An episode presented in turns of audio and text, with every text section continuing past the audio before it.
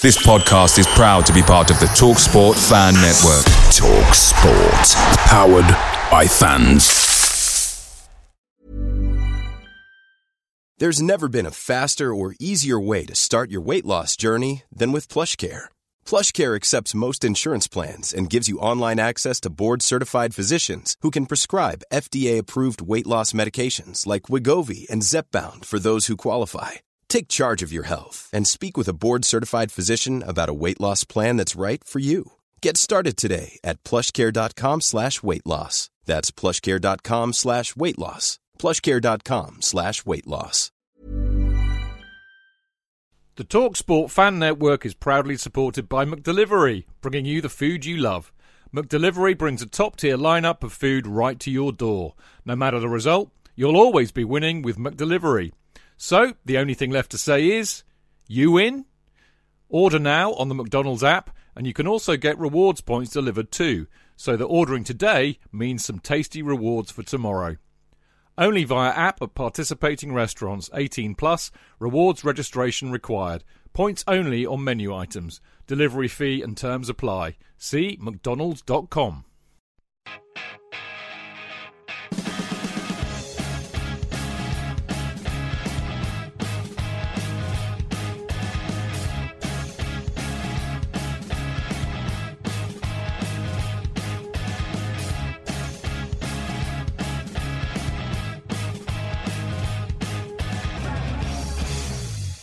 Welcome to the Chelsea Fancast, fueled by Guinness, powered by Celery, the show that needs a break from Chelsea Football Club, even more than Potter and his players. And thankfully, we're all going to get one. Uh, the madness and corruption of FIFA a few years ago in awarding a World Cup to Qatar in the middle of the season now looks like a blessing in disguise. Let's face it, it's all gone horribly Pete Tong for Potter, Boehly, Chelsea and us over the last few weeks, compounded by another limp defeat, this time to Newcastle United on Saturday. That's now three Premier League defeats in a row, the first time that's happened since November 2015. Actually, it's only the second time this century, because the one before that was 1999, which I will tell you all about later. Uh, four defeats in five, one Premier League win in eight, and eighth in the league. Relegation form, it most certainly is borne out by the fact that Chelsea are 21st in the league based on the last five Premier League matches. Oh, what fun I had digging that stat out. Um, it really is a big pile of steaming shit, isn't it? Therefore, we clearly all need a break. A time to reset, get some perspective, and figure out what the priorities are, solve the problems, and work out how long it will all take. With Roman in charge, Potter would already be gone or on his way out. But we are in uncharted territory now with new owners, and none of us know how this will pan out. Luckily for them, they've got six weeks out of the firing line and the spotlight to try and navigate a way through this mess. Who would have thought that we'd be thanking the odious Sepp Blatter for giving us this opportunity? Chelsea really is a club in transition and not one of its own choosing. Make the right decisions, and short term pain might give way to long term gain. Get it wrong, and we could be in the doldrums for a generation, if not permanently. It really is that existential. and yes, whichever way it pans out, we'll be there, week in, week out, as always. I mean, it would be rude not to, wouldn't it? And the title of tonight's show is Newcastle 1, New Brighton nil. Chelsea Fancast number 947, and I, of course, uh, I am, of course, Stamford Chidge, and I am joined by the delectable Jonathan Kidd.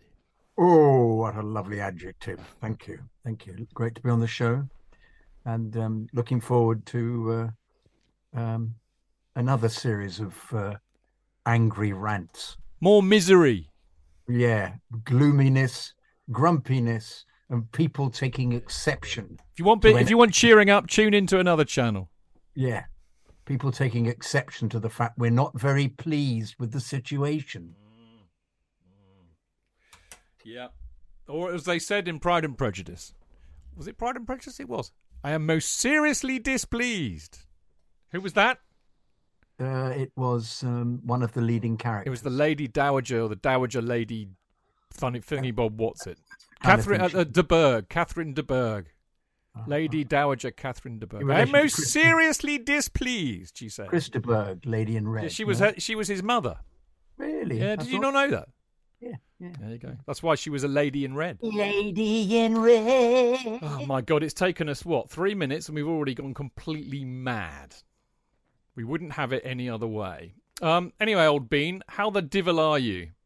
Uh, devilish, devilish, Yes. devilish. Yes. Um, was um, disturbed to have to uh, um, protect my corner, as it were, for having uh, dared to rant on the program. They got a lot of people agreeing with me. You know, I thought you really- were, had everybody agreeing with you. What I saw on Twitter and your fan. That's true. and There was the odd person, the odd person who came in. You must and, uh, you must block them before I get to see them. Funnily enough, I have. Because I was thinking, fucking hell, mate. You know, I thought it'd be like loads of abuse, and it was all positive. And it's just dawned on me. I now know why. You just block any dissenters, don't you? No, no, no. no, not. I don't block them on on your page. Oh, right, right, right, right. Okay. No, just enough. on mine. Just Fair on enough, mine. fair No, enough. no. Your your your uh, the the fan cast is sacrosanct. Everything goes on there. All I do is just like like the st- people who who um like the fan bite. I've had about nine thousand views on the fan bite this week, which was great. Ah, mate, look, we're not. I We're, went for it, I went for it again on the fan bite. But I can I can I just say before Yes. we get introducing the uh, the excellent guests that we always have. We only have excellent guests on here. Only. this, this one is terrific. he is the He's- most excellent. is um, that um, uh, th- th- there are very there there are lots of people who seem to want to um, somehow be mollified by the awfulness of the whole situation. They want to find uh, uh, an oasis amidst the appalling desert, uh, and the oasis for them is it's it's a sort of he give him time you know he he needs time. It's it's a new club for him. He had, didn't have any pre-season. He doesn't know any of the players. All of these things that you know it's it it, it, we were we were lucky to be alive as a club. We should count our ble- count our blessings. All of these things are true. I, I go on about it. And there's some some chap there has appeared as some kind of savior who has just mentioned everything we have mentioned on the fan cast since since uh, uh, the problem with Abramovich, and is somehow treated as a savior, with people saying on Twitter, uh, uh, "Thank you for explaining it so well. I've never I've never thought of it like this with Potter." And you go, "Hang on, we've been talking about that. That's what we've been talking about all this time." Explaining it so, and all the person does explaining it is to go um, exactly as I've said. Well, no, you know, he needs time. The club aren't going to sack him after six weeks. We've never once said the club are going to sack him after six weeks. We have never, uh, never thought he would be sacked in this period ever. So people suggesting that we've thought that that was the case are just, just talking bollocks. We've never said that. We've just all we've done is complained about the complete shit performances, which we're absolutely allowed to do because it is complete shit. So, and he appears completely clueless. So, what are you supposed to do? You're supposed to enjoy that? Are you supposed to go? Oh, Well, if you are if you are a sadomasochist, yes. Yes, I, I- you you have to go. Oh, it doesn't matter. I've paid a ludicrous amount of money to come and watch my side play, and they're complete shit. However, it's work in progress because we're a team in transition. It doesn't matter. We have to approve of the way it's going. Yes, I'm positive about this. This is really He's off. positive. He's off. Yes, but you ah, get the gist, don't you? You get I the do, gist mate, do. of the idiocy. No, look, are- come on, mate. Come on. Everybody's allowed to have their own viewpoint. Oh, their oh, own, their, oh, wait, wait, their, their own viewpoint. Their own viewpoint. I think for your own safety, you need to just, you know, goose frobber, mate. I was told I might have a heart attack. I know, I know. You, you, you might. I worry about you at your No, age. I can't possibly. I But felt- I'm listen, just- listen, listen, listen. When I do intervals on the, on the Everybody, bicycle, every pulse rate's only up to 100. Here's the thing, right? Football, Yeah. football is absolute. I mean, you know, I remember all these knobs on Twitter uh, blaming. Uh, you know, I don't know why I took it personally, but they they're having a go at fans who just want passion and all of that. Well, the prob- the thing about passion is that we are passionate about our club. It it is something that we follow because it it it allows us access to emotions that we wouldn't otherwise be bothered about. So, and I think on that basis, everybody should get emotional about it. Everybody should be allowed to to air those emotions and say how they feel. That's what it's all about, which means that there will be a mass uh, diversity of opinion, and I think that's the point. That you know, Dane said it beautifully on on on Twitter this week. The whole ethos of this show has always been, will always be the, uh, the the idea of a load of mates getting together in a pub after the football talking Yeah. about it. And Yeah. my God, you should see some of the rows we've had in the pub. I mean, that's the point. If we all agreed and said the same thing, fuck off. We might as well listen to Radio 4, Classic FM. Yeah. Anyway, do you want to introduce the guest? yes, I would because he's terrific. He's a fantastic guest, and uh, just been his birthday. He just went to Barcelona, went round a tour of the stadium, which he he uh, told us all on Twitter and sent lots of lovely sent lots of photographs. And uh, um, uh, it is, of course, the uh, as I expressed it for his birthday, the uh, the man whose joy and enthusiasm uh, for the club and knowledge of the club is so unbelievably infectious and wonderful. And he's a very dear man. And is, of course, our our brain brain of Stamford Bridge. It is Mr. Mark Meehan. Thank you very much. Good evening, everybody. And actually, he was in Madrid, not Barcelona. Oh, sorry, I'm so sorry. he was in the Bernabeu, not the Camp Nou. Of course, we even said that earlier on. I got overcome by my desire for uh, for, for thinking of you uh, sitting in those dreadful seats and looking down. But uh, yeah, yeah. And there's still a, there's still a bit of work to do at the Bernabeu, boys and girls, before it's ready. And I think the fascinating thing, I thought it looked more like a deep fat fryer or George Foreman, if you know what one of those grills are. yeah, in terms of how it's going to look. But you know, they're spending a lot of money on it. I don't know, you know, who's paying for it. Um, but they're probably not in the financial situation that Bath are in. Um, yeah, uh, good birthday. Probably the perfect time to leave the country. So even though I sort of worked out a plan on Saturday night and the game was on in the hotel we were staying in, the sort of heavens opens. That's probably a sign from up above. The heavens opened not long before kickoff, um, and we took the strategic decision um, as we were a long way from home to sort of like have an early dinner. So quite fortunately, and I wasn't that fussed because I actually did think, despite being an eternal optimist, I did think we actually were going to get beat the way the way things are at this present moment in time. So probably yes, a blessing in disguise. Uh, I caught up today. I saw the highlights of the game, but the fascinating thing on the highlights I watched, and you you two watched the whole ninety minutes, so I got off lightly. Is the only thing of Chelsea during the game was Conor Gallagher's brilliant shot. Yeah. Other than that, they, they showed nothing else from a But the- positive point of view. There Was was that- nothing else, Mark. There was nothing else. So I didn't, I didn't, I didn't miss much then by skipping the game on Saturday night and having a drink instead. But The, the way Um, that the tactic at the moment is not have any shots at goal. It's brilliant. But what, what I'll try and do is because I, I listened to Friday's show this morning as well. I had a real catch up, and I was saying to Chids before we came on tonight that first forty-five minutes. Uh, and I think even one point you said about yeah needing to dampen your ire, JK. I think someone said that too. So I'll, I'll try and dampen the ire this evening, and I'll I'll I'll, I'll take a perhaps a slightly different view, uh, although it's not good at the moment. Um, yeah, um, I, I'm I'm still optimistic. You know, you know about Graham Potter. Um, but we'll get into like why I'm optimistic We and what, will. what I think what I think is actually still fundamentally wrong at Chelsea at this present moment in time because there are there are a lot of things wrong. Well, the that, there, I, I will I will tease that in a minute actually because I'm about to do it. In fact, right now on the show tonight, in part one, we discuss Potter's team selection, which I thought was okay actually, albeit the wrong formation. Uh, we also muse over Chelsea again, stuck on the back foot. St- uh, stuck in their own half, creating nothing, in a clueless performance with seemingly no confidence, understanding, tactical plan, or ambition. We ask, is this on Potter or the players? In part two, we ask if Potter has turned us into New Brighton. Is he, in fact, Graham Potterfield? Uh, with that's quite clever and funny. I would appreciate a bit of enjoyment of that. Good, actually, it's good. It's I good. thought so, I wonder whether we could call him the GP, the GP who fails to turn up at his surgery. The doctor will see you now. The yeah. doctor won't see you now. The now. doctor won't see you now. Uh, yeah. Anyway, uh, so is Yeah, he? Is, Potter, is, is, is, Potterfield is good. You like Potterfield good. But there's Except- that, that's cleverer than it, than it seems actually, because they may. And well, let's get into it in a minute. Anyway, is he, is he in fact Graham Potterfield? Uh, with Chelsea exhibiting relegation form, dare we think the unthinkable? And finally, we give an honest appraisal of Potter's first two months in charge.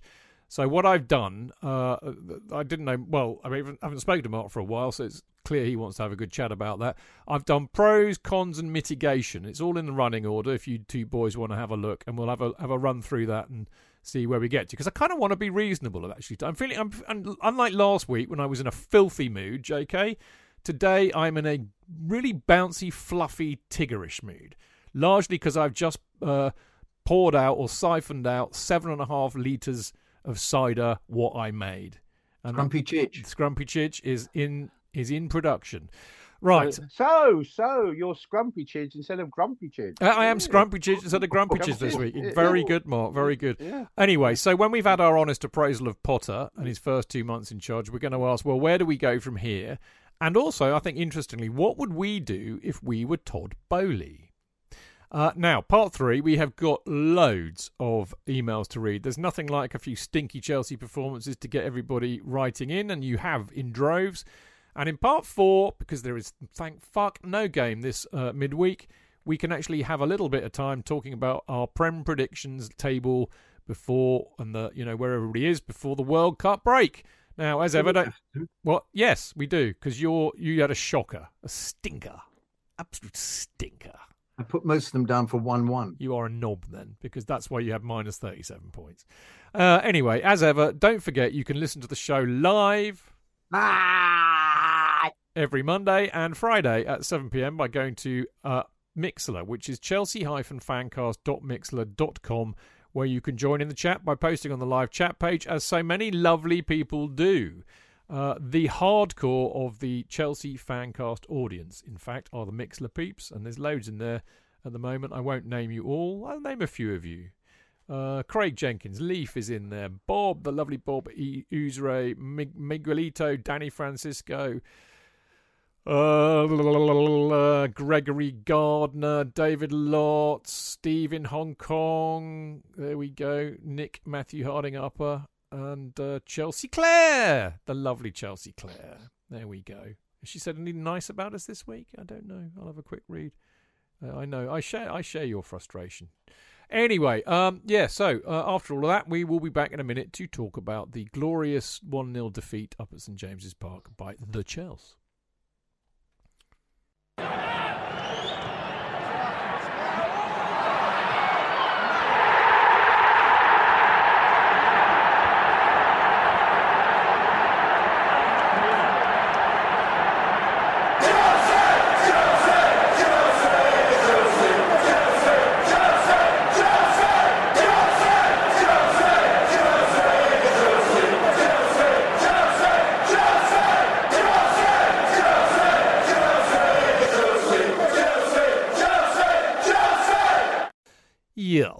Uh, so where do we start? Well, we start with the team selection, and I have to say, not just I'm not being selfish because I I kind of, as always, got some of it right, but not all of it.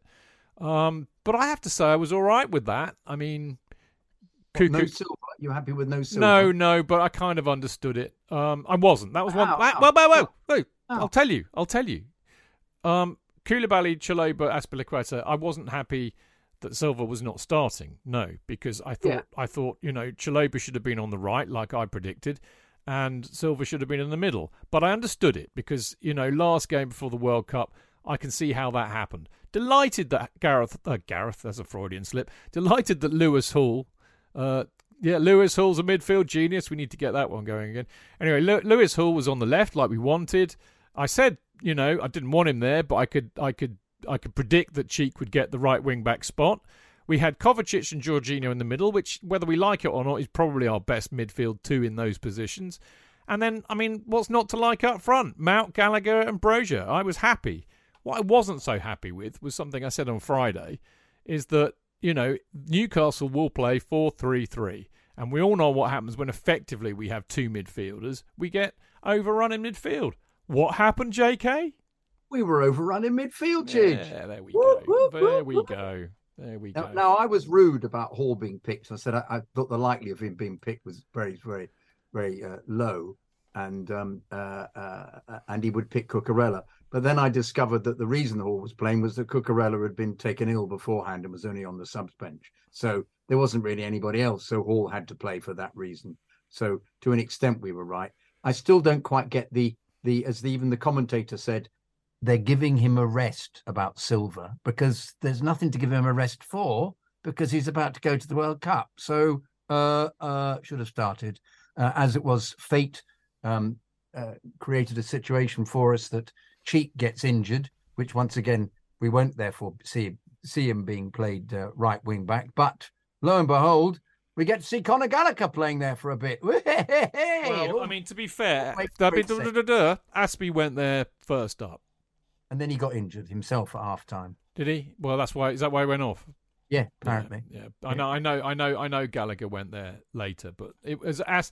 I mean, my my comment is, you know, I like to make. I said Cheek gets an injury and Silva comes on. Azpi moves to right wing back, and our defence immediately looks better. Was, was what I said.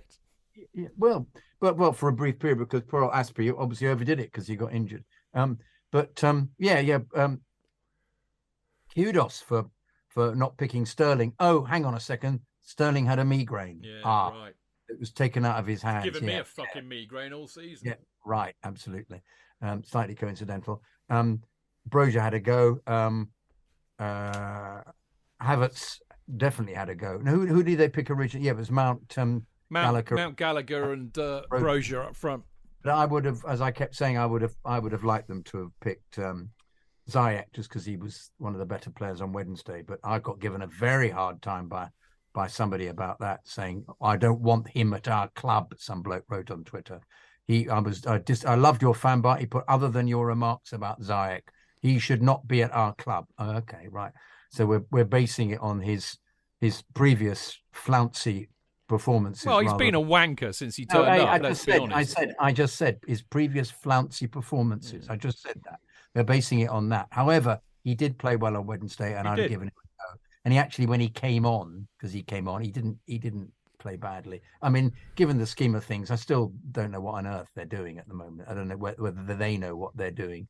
But um, uh, who was the other other? Uh, yeah, um, uh, we we both pre- predicted Kovacic and and Jorginho. Um, but as you say, if he's going to play two, it's just impossible. But also, once again, they played exactly the way that we said they would, which is they played like Bournemouth, which is they just press, and we just seem to be incapable of dealing with it. And passing the ball back to to Mendy all the time is just, ah, I mean, it's it's oh, that's high comedy.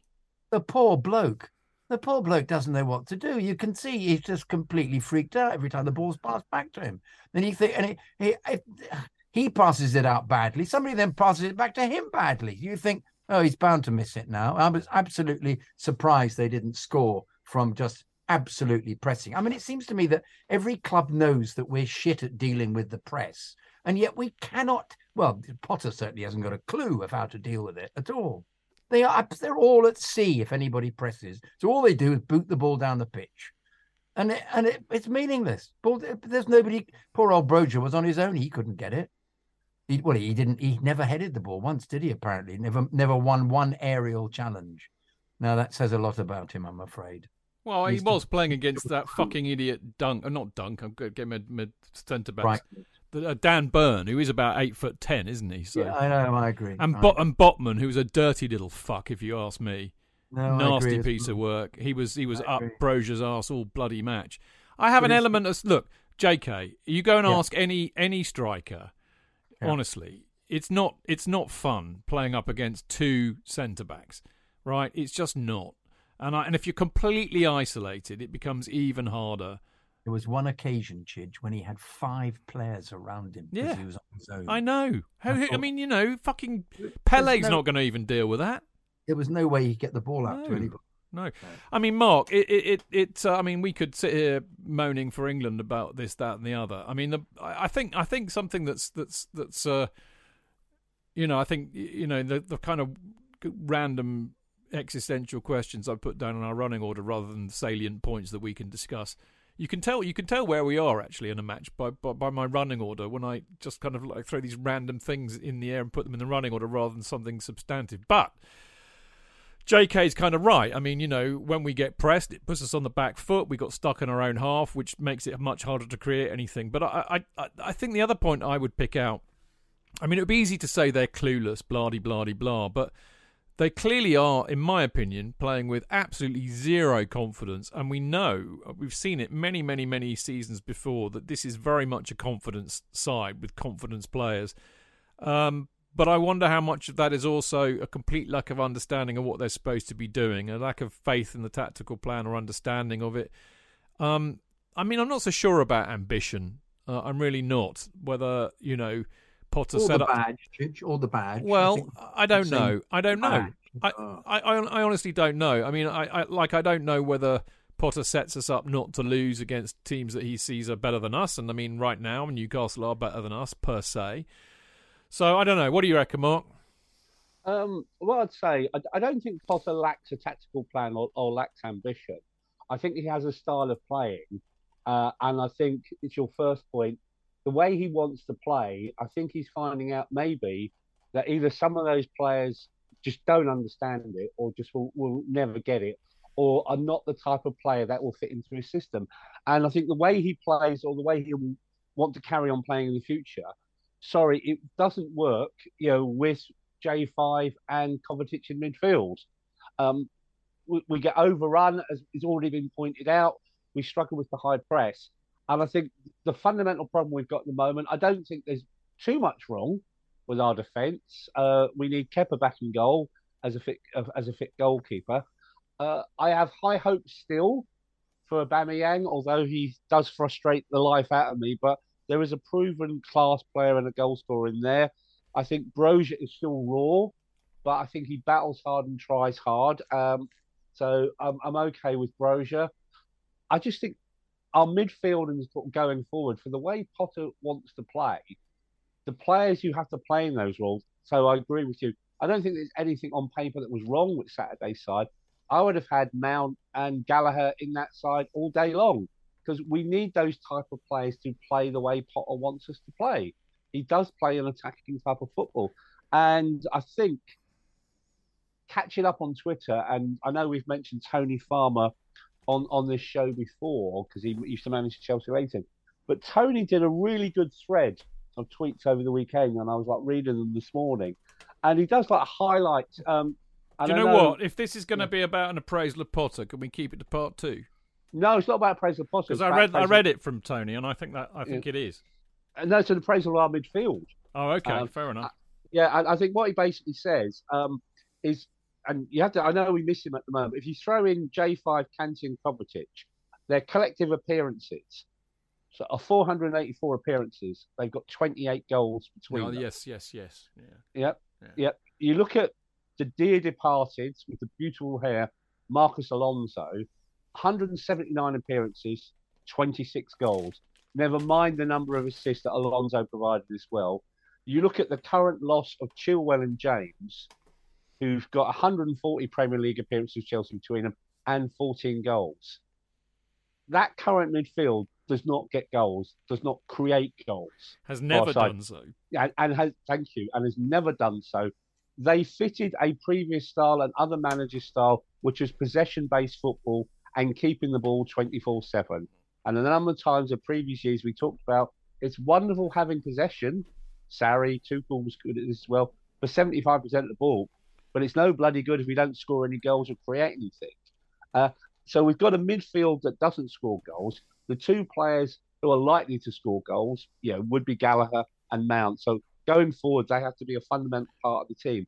Um, we just don't create enough, so we don't score enough, and at times our forwards are isolated by the, the way we set up. Um, we need a reset. We need a break. I think the whole team needs a break. I need. I think Potter needs time as well. But that wasn't a bad team, you know, on Saturday. Newcastle in form. I thought How's they were. They, I thought they were shit. They they didn't they didn't impress me. I'll be honest. Yeah, yeah. Like I said, I, I've only seen the highlights. I, I didn't have to enjoy the 90 minutes. But Newcastle have had 13 months. Eddie Howe, he's had 13 months to put that team together. Potter's had 13 games. So I'm very much cutting Potter a bit of slack. It's a mishmash of a team at the moment. Mark. Really, Mark, and Mark. I think he's only he's only playing players. I think because they're the only players he's got at the moment because so many players are out. were we, were we Mark? Were we better than Newcastle last season? Yes, we were. So, you know, But then they changed managers during the season. And at the very start with Howe, you know, there was that constant joke about they brought Howe in and they might actually get relegated because they did start really badly under the Howe regime. they did. Yeah, the Howe regime. And they have recovered grounds. you know, but he's he's needed 13 months to get to that point.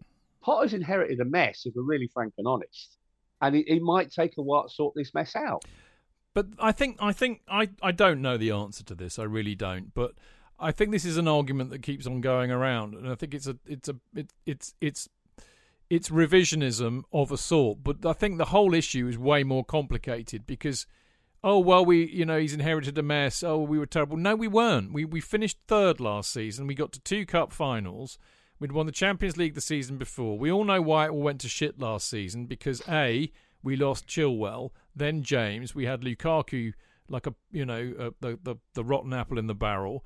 Then we had COVID. Then we had exhaustion. Then we had sanctions. There were very good substantive reasons why it turned to shit, but essentially we we were not, I don't think, as shit as people are like liking to say we we are now. And that's why I said, well, were we better than Newcastle last season? The answer to that is yes, we were. Yeah, okay, we were. I I accept that Howe is getting a good tune out of them. He's making some pretty average players into much better players. What I can't understand though is that you know, however shit we were, and I, I, I think it's a specious argument that we were in fact shit. Um, one thing that we were exceptionally good at, even if if we weren't, you know, challenging for the league, was defensive possession and pressing. We were good. We were very good at that. Why are we substantially worse at both of those things now, JK? We don't appear to be doing any pressing, so I don't quite, you know, that he it, what's interesting, uh, just to hark it back, is when we played Wolves, um, and he made seven changes. I know we still had um, James playing, and we still had Chilwell as well. Um, uh, the team was very cohesive and actually played very well. And I thought, wow, this is excellent. He's just come up with the. They're all playing with great energy, and they seemed to have a plan, and they knew what they were doing. Um, and then he's gone back to what was supposedly the better team. All right, James got injured, and and Chilwell got injured, but um, uh, it all seems to have crumbled. And I wonder whether it's because he's being att- he's attempting. I mean, I'm I'm you know I'm I'm making apologies for him really attempting to find some other way of playing. Um, but at the moment, I can't see what he is playing because there isn't there isn't a press. Um, we look as if we're playing defensively, possibly, and then trying to uh, move the ball out, but we're losing possession because we're not dealing with the press. Um, uh, it, it, it, it seems to be very difficult to work out what tactics they're playing well, at all. I wonder if I they wonder were playing earlier. Yeah, They I mean, uh, given given that they we we've seen these players. Okay, as I said, they've not challenged for the title. I know, but they No, they've no, been but good I- at they've been good at JK. yeah. They've been good at dealing with the press before. I know, you know, they have. We've seen these players play better against teams that press against us. Okay, we've seen them also play shockingly, and I accept that. But I wonder, therefore, if this is a confidence thing with the players. I, I mean, you know, we know that the modern day player is like a fucking racehorse, so it doesn't take much to spook them. So, given everything that's gone on, and you, you know, losing is a habit, as is winning, and uh, you get into a bit of a rut. We've seen this happen with them before. I, I think it's it's a lack of confidence, and I would argue also a lack of leadership in the players. Yeah, but I don't, I don't think we had that before with the lack of leadership. There wasn't anybody who was a leader that was still the same. Uh, I mean, I, I I agree with you really. I think if it's the same, essentially the same side. I mean, I'd be intrigued to see what happens when James comes back, as whether um, it actually we, it alters all our our, our negativity if he if he somehow provides this outlet. And what's missing on the right hand side is there are no crosses there are no shots coming in. In fact because nobody is any good playing right wing back because they haven't got anybody to play right wing back there's a sort uh, or even defend properly there because Azpi can't do it and Loftus Cheek can't do it and whoever else can't do it. Um I I think what you said earlier on about or part of the team and there's no attacking going on. Um but I, I think what you said earlier on about Kovacic and Jorginho, Jorginho being very specific for a sort of um, a type of play that we had. I think that the success under Tuchel was based heavily on on uh, on their um, not giving the ball away and passing very well. But as you say, we've all complained about their inability to shoot, but it hasn't stopped us from being successful. If by any chance uh, he discovers in this this period of experimentation, which is I can only think is what it is, that they're players who mustn't be at the club anymore, and he needs a different type of player who these people put into into place to look at the data of players around Europe will therefore stumble upon somebody with the the skill set of being able to to play midfield energetically, tackle well, and shoot and get the ball in the net. Well, then um, uh, I'm all for it. But I, I don't really want. I'm, I'm slightly I'm, I'm slightly worried, Mark, that saying that that they're not the players for us um, anymore with Kovacic and Jorginho is is really unfair, particularly on Kovacic, whose whose uh, performance has occasionally been absolutely superb, particularly in uh, last year against Madrid in the European Cup second leg. He was absolutely brilliant. So um, I don't think he's he seems to be playing with a knee injury, which is unfair. Uh, uh, which which means he's he's not getting out of those positions with two people next to him. It normally was the case. He would drive through, wouldn't he? And he's been giving the ball away and being caught in possession a lot. But I wondered the other thing, Chidge, was to whether in fact some of them don't actually care. And I'm well, wondering this is actually the one of the problems. Is it, that it they, could well be they don't get it and they're thinking I'm out of here soon. Well, I, I, I, don't actually care. J.K., anymore. I think you, you, we kind of have mentioned this in passing. I, I think there's a that, that's a valid valid point. I think that kind of segues Mark into something uh, a point that I've been making, which is look, you know, if you're going to have a rebuild, then you might as well rebuild properly. You know, as in, you know, bring some of these kids through because we've brought some stunning players through recently. Lewis Hall looks another player, but the thing that that that I think makes them stand out for me is that they don't lack that that hunger for the club that JK is talking about. They want to they desperately want to do well for the club and themselves and you know I I mean you know if we're going to have to go through a period where we're not going to compete then we might as well give these guys a run because we might find a few diamonds in there. Yeah, it's almost like going back you know to that free hit that Frank had. You know, are, are we sort of seeing history repeat itself where do you know what? Frank gives the kids a run. You know, Potter gives these kids a run um, because they will really play for the shirt, and there and, and they'll play for him too. And and they'll play they'll play for him too. And and you have this interesting dynamic at Manchester United at the moment with the whole Ronaldo thing. We're, oh, we're, you know, we're buying him in January. Did you oh, know that? God, according God, to Twitter, no. God help us if we that happened. But I, I, don't think that. But you know, it strengthens Ten Hag position, um, and that supposed interview that Ronaldo has done Piers Morgan. Um, they find him some astronomical amount, I, I, I gather today. It strengthens Ten Hag position in the dressing room. We're thinking, well, hang on a minute. If Ronaldo can't get a game under this guy, I'm going to really have to up my game and play play for this shirt. So actually, you know, with Potter, you know, he, he will have probably some players, and I think if we wanted to criticise Potter, I think he's too nice. I, I, I, do think he's too nice. And I think some of these players he just just should not play.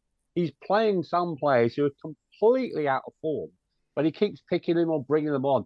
Just give them a spell out the side and think, well, either you buck your ideas up and you get back in because you are playing well on the training ground, or you don't and give some of these kids a run. Because some of those players at the present moment in time, you get the sense is the World Cup a distraction for them? Probably. Some of them, yeah, some of them don't really seem that concerned. And again, you know, catching up on all things sort of Chelsea, uh, and it's happened two games in a row now, where the very least people can do, especially where the two away games we've just had in the space of a week, having had sort of the other night, five thousand fans go up to Manchester in the middle of the week for Azpilicueta to call players back at the end of the game to applaud the fans, and then on Saturday half the players walked off at that point. Is really, really. Who walked poor. off? Do you know? Don't know. Don't know. Yeah. Well, I mean, because I think. I mean, it's interesting actually because I, I, wasn't yeah. at Newcastle or City, but yeah. I was at the yeah. Arsenal game when most of us in the stadium had the right hump. I, I, was waiting for Clayton because I thought he was going to walk round from where he sits to where I, I sit. Yeah. Of course, he went the other way, and I sat there mm. like a lemon for about five, ten minutes. But because I did that, rather than getting out quick like I normally do, I was there for a good five minutes after the after the final whistle, and I was really struck by the the, the who, which players came round and applauded the fans. And guess what? It was the usual suspects: hmm. Azpi, mm. Silva, uh, Mason Mount, Gal- you know, the the young lads, the English lads, you know. But this is nothing new. I mean, God Almighty, Mark. You know, I mean, by the way, uh, we are in the presence of greatness tonight. I should say because uh, Mark Meehan is the new chairman of the Chelsea Supporters Trust. We'll talk about that in a minute. But when I was the trust chairman, I remember us, you know, complaining to the club at board meetings that we had with them, you know, about the the fact that they all fuck off down the tunnels as soon as they can, and they need to get. And I, I told Steve Atkins, I said, you need to fucking tell them, and he said, okay, we will. So this is not a new problem. Listen, I picked up something here that might amuse you all. Um, going back to something that J.K. was saying about our inability to score and uh, and where we are now compared to where we have been. Right now, we've scored 17 goals and we've conceded 17 goals. Um, go- on goals scored, we would be something like equal 13th in the table, and you know, so there are 12 teams that have scored more goals than us, but yet we're f- equal fourth, I think. One, two, three, yeah, equal fourth for goals conceded. That is remarkable. I remember doing a, a thing on this under Tuchel, and it was very, very similar. So when it all boils down to it, even though it looks like a chaotic shambles and we keep losing, I think defensively we're still relatively okay. The problem is still, you know, putting the fucking ball in the back of the net. Yep. Twas ever thus. Yeah, that's as, as I said earlier. I don't think there's much wrong with our defence. We know where we are with Azpilicueta, and we know where we are with Silva. But I agree with JK. I can't for the life of me understand why they didn't start him uh, on Saturday. Yeah, he's, he's only going to the World Cup. Why why rest him? Yeah. Yeah, he's a Chelsea player. Yeah, first, first, and- first and foremost. So th- there's not a lot wrong to fix in terms of our defence. Again, yeah, I would persevere with Potter, but if I had to find fault with him, is that whole persistence. If we haven't got a right wing back, of trying virtually the whole club at right wing back. Just it's not. Know, if you haven't got the player, don't play the formation. We should we should throw mm. our hand Yeah. in, Mark. You know, Well, I, I think our turn will come soon. At the, the rate so. things are things are going at. You know, play play four at the back. Then play the Oh, players I you know, can, and, and that and that that. So yeah, is that that's on to the Potter. part? That is on Yeah, that's Potter. that is absolutely absolutely that's definitely on Potter. But you've I'm- got, you've got. yeah. I mean, we'll get yeah, into this well, in part two in much more detail. But you know, there are mitigations. I, I, I- you know, I think, I think he's really been a bit flummoxed by having to play two games a week, and he's that's why we've had a lot of this rotation. He's, he's Mm, mm. worried about Burner. I've got a question for you both because you're such clever, erudite people who know Mm. your history, unlike me who can't even remember last week. JK is questioning my sanity here, but it is true. No question, question my Oh, right. sanity. Well, okay. All right. Right. I, earlier on, I said that uh, this is now the third uh, league defeat in a row for the first time since November 2015 under under Jose Mourinho. Can either of you remember the three defeats that we had? Well, of course, if you've got the running order, you'll fucking know because you just have to look at it, wouldn't you? So don't look at your running orders. Oh, uh, all right. well, well, So under Jose, who do we lose those three games to? Yeah. One of them was Liverpool, yeah. Bournemouth. No. uh, West Ham. Yes. Yeah. Ah, gosh. Who was the last one too? It was away. Ah. Yes. Could they do it on a cold, damp night at Stoke? The answer was no, no. no. Or, no, scored a horrible goal. So that oh, was I remember it. I remember. yeah, oh, yeah. right now. Now the Oh. the time before that was in 90, October 1999. So a bonus point without looking at your running orders. Yeah. Uh, it's all right. I'm on safe ground because you never do anyway. Um, Yeah. Who who did they lose to in October '99? Three games in a row. That was the time before. I can do this because we covered it on the um, 50 years of Chelsea. we did. Uh, uh, two of them were at home, both five twos. Right? We lost to Wimbledon. No, No, No. I thought we lost to Wimbledon Nope. and Liverpool in successive games. Nope. at home. no. Oh, well, I'll tell you, Liverpool was one. Yes. We also lost away at QPR during Nope. this period. No, No. okay. Liverpool is Must be- right. Yeah, we lost five two at Liverpool. Yeah. Yeah. I don't know. I don't know the results. I didn't bother looking. No, those up. no, no, because again, we the, the ironic thing about this season is that, that we end up finishing fifth, which is our best best you know appearance in the league table for many a year under under Bobby Campbell. I, I, I No, no, 99. Oh, I thought you said eighty nine. No, no, no, 99. Oh, Christ! Start oh. rewind. We'll, we'll edit that out. No, we won't. No, no. I thought it was about eighty nine. So, yeah, 99. 99. 99. 99, three defeats. Yeah, Liverpool was one. I'll give you that. Right. It's always Liverpool, isn't it? Uh, 99. Watford? No. Could this be under Vialli? Yeah. Southampton? No. Coventry. No. Yeah. Do you want me to tell you? Yeah, go for it. Liverpool, Arsenal, and Derby County. Yeah. There you go. So that was, Was it, Ar- was Arsenal at home? I can't remember. I, I didn't write Yeah, that down. I just yeah, I yeah. just basically cheated and nicked it from somebody else. I nicked this as well, which I have to say did amuse me. Peter Drury does have his moments. He must have said this on comms for somebody uh, he was commentating for. Graham Potter's Chelsea is playing a new kind of pressing football called depressing. Yeah, well done, Peter. Love it. Right. Um, before we go to a very short break, uh, it is time for me to give a very quick plug to the best fanzine in the world. That's right, Kings, Mo- Kings Meadow Chronicle. the uh, the new offing from uh, our lovely mate Dean Mears, uh, all on the Chelsea women's team. Um, and it goes as a comp- it's complimentary to his brilliant uh, Went to Mo Kings Meadow podcast, which goes up on the Chelsea Fancast platform, as you all know. Um, some people that you know write for it, like Dean and Clayton, and uh, also people like Rebecca, who's quite often on his show as well. It's brilliant. Go and get it. It's easy to do. Uh, it's available as a PDF for one pound for those in the UK, or a physical copy is available for two pounds plus postage and packing, and you can sort all that out at kingsmeadowchronicle.bigcartel.com. But as we all know, the real daddy of the fancasts is CFC UK, a, a weighty tomb that Mark and I both write for. And uh, I mean, I don't know why I'm saying this because there won't be another one for fucking ages because of the World Cup. But it's probably a good time to say, you know what? Why don't you subscribe to it? And then you can get it in the post. Then you don't have to go to the stall uh, on a match day when there are no matches.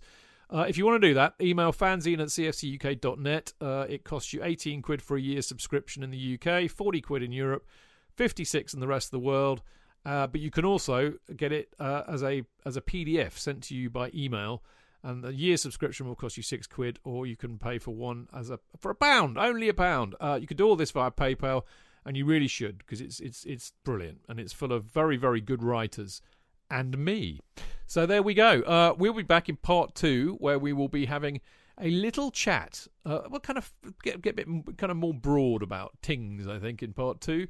Uh, but we're going to have a natter about uh, what are we going to talk about? Yes, we'll have a little bit of a, a new Brighton Graham Potterfield thing. I think the interesting thing will be, be the comparison with Potterfield, actually, especially if we've got Mark on here. We can revisit a bit of the uh, 1991 uh, 50 years show, if you like. Uh, the new Brighton bit, well, you know, rumours abounding that there's uh, he's going to make a move for Trossard. Um, we'll ask, are we really stupid enough to think we might get relegated? And uh, then the thing that I'm really looking forward to is uh, is a proper, honest appraisal of Potter's two months in charge. So, you know, I've done a spreadsheet. I've gone all Arsenal on your asses.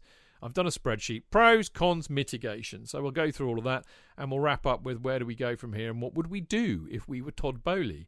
Well, that's a good question. What would I do if I was Todd Boehly? Buy a nice car, I think, because I'd have lots of money. Uh, I wouldn't Have some, have some good food. have some good food. No, I I, I, I eat good Yeah. food. I, I wouldn't waste it on stupid players who don't want to play for the club. That's for sure. But anyway, we'll be back in a minute. Away days are great, but there's nothing quite like playing at home. The same goes for McDonald's. Maximise your home ground advantage with McDelivery. You in? Order now on the McDonald's app. At participating restaurants, 18 plus, serving times, delivery fee and terms apply. See mcdonalds.com. Cheech, JK! In all the years you've been following Chelsea, you hardly ever miss a match, home or away. But how would you feel if you couldn't be there and it's not on TV? oh, Cheech, I- I'd be bereft, inconsolable. The thought of missing my beloved Blue Boys live. it's all too much. I know, JK, I know. It's all a bit too much, isn't it? Yes. Well, panic not. NordVPN have come to the rescue. they have. Yep, NordVPN allows us to watch any match, even if it's not on live TV here. They do. Yeah, they do. With just one click, they switch your virtual location to a country which is showing the match, and they act as your cyber bodyguard whilst online, protecting your personal data and sensitive info like card details and passwords. Oh, wow. Great. Ah, but yeah, I bet that'll cost me a fortune. Actually, JK, it's only the price of a cup of coffee per month, and you can use your account across six devices. It's a bargain, JK, and best of all, no more tears for you. Oh, thank you, thank you, NordVPN. I'm so happy I could cry. Where do I sign up, Chidge? Well, to get the best discount off your NordVPN plan, go to nordvpn.com forward slash Chelsea Fancast. There's no risk with Nord's 30 day money back guarantee, and you'll help support the Chelsea Fancast. The link is in the podcast episode description box.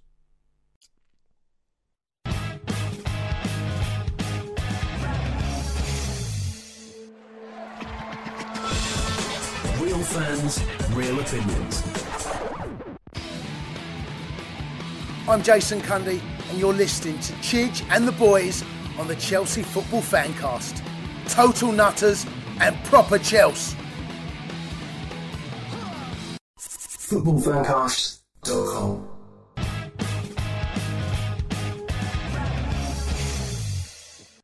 Welcome back. This is the Chelsea Fancast. I am, of course, Stanford Chidge, and uh, tonight I am mainly enjoying the show. I hope you are too. Um, JK, we've got one. uh, JK in the house. Are you enjoying the show?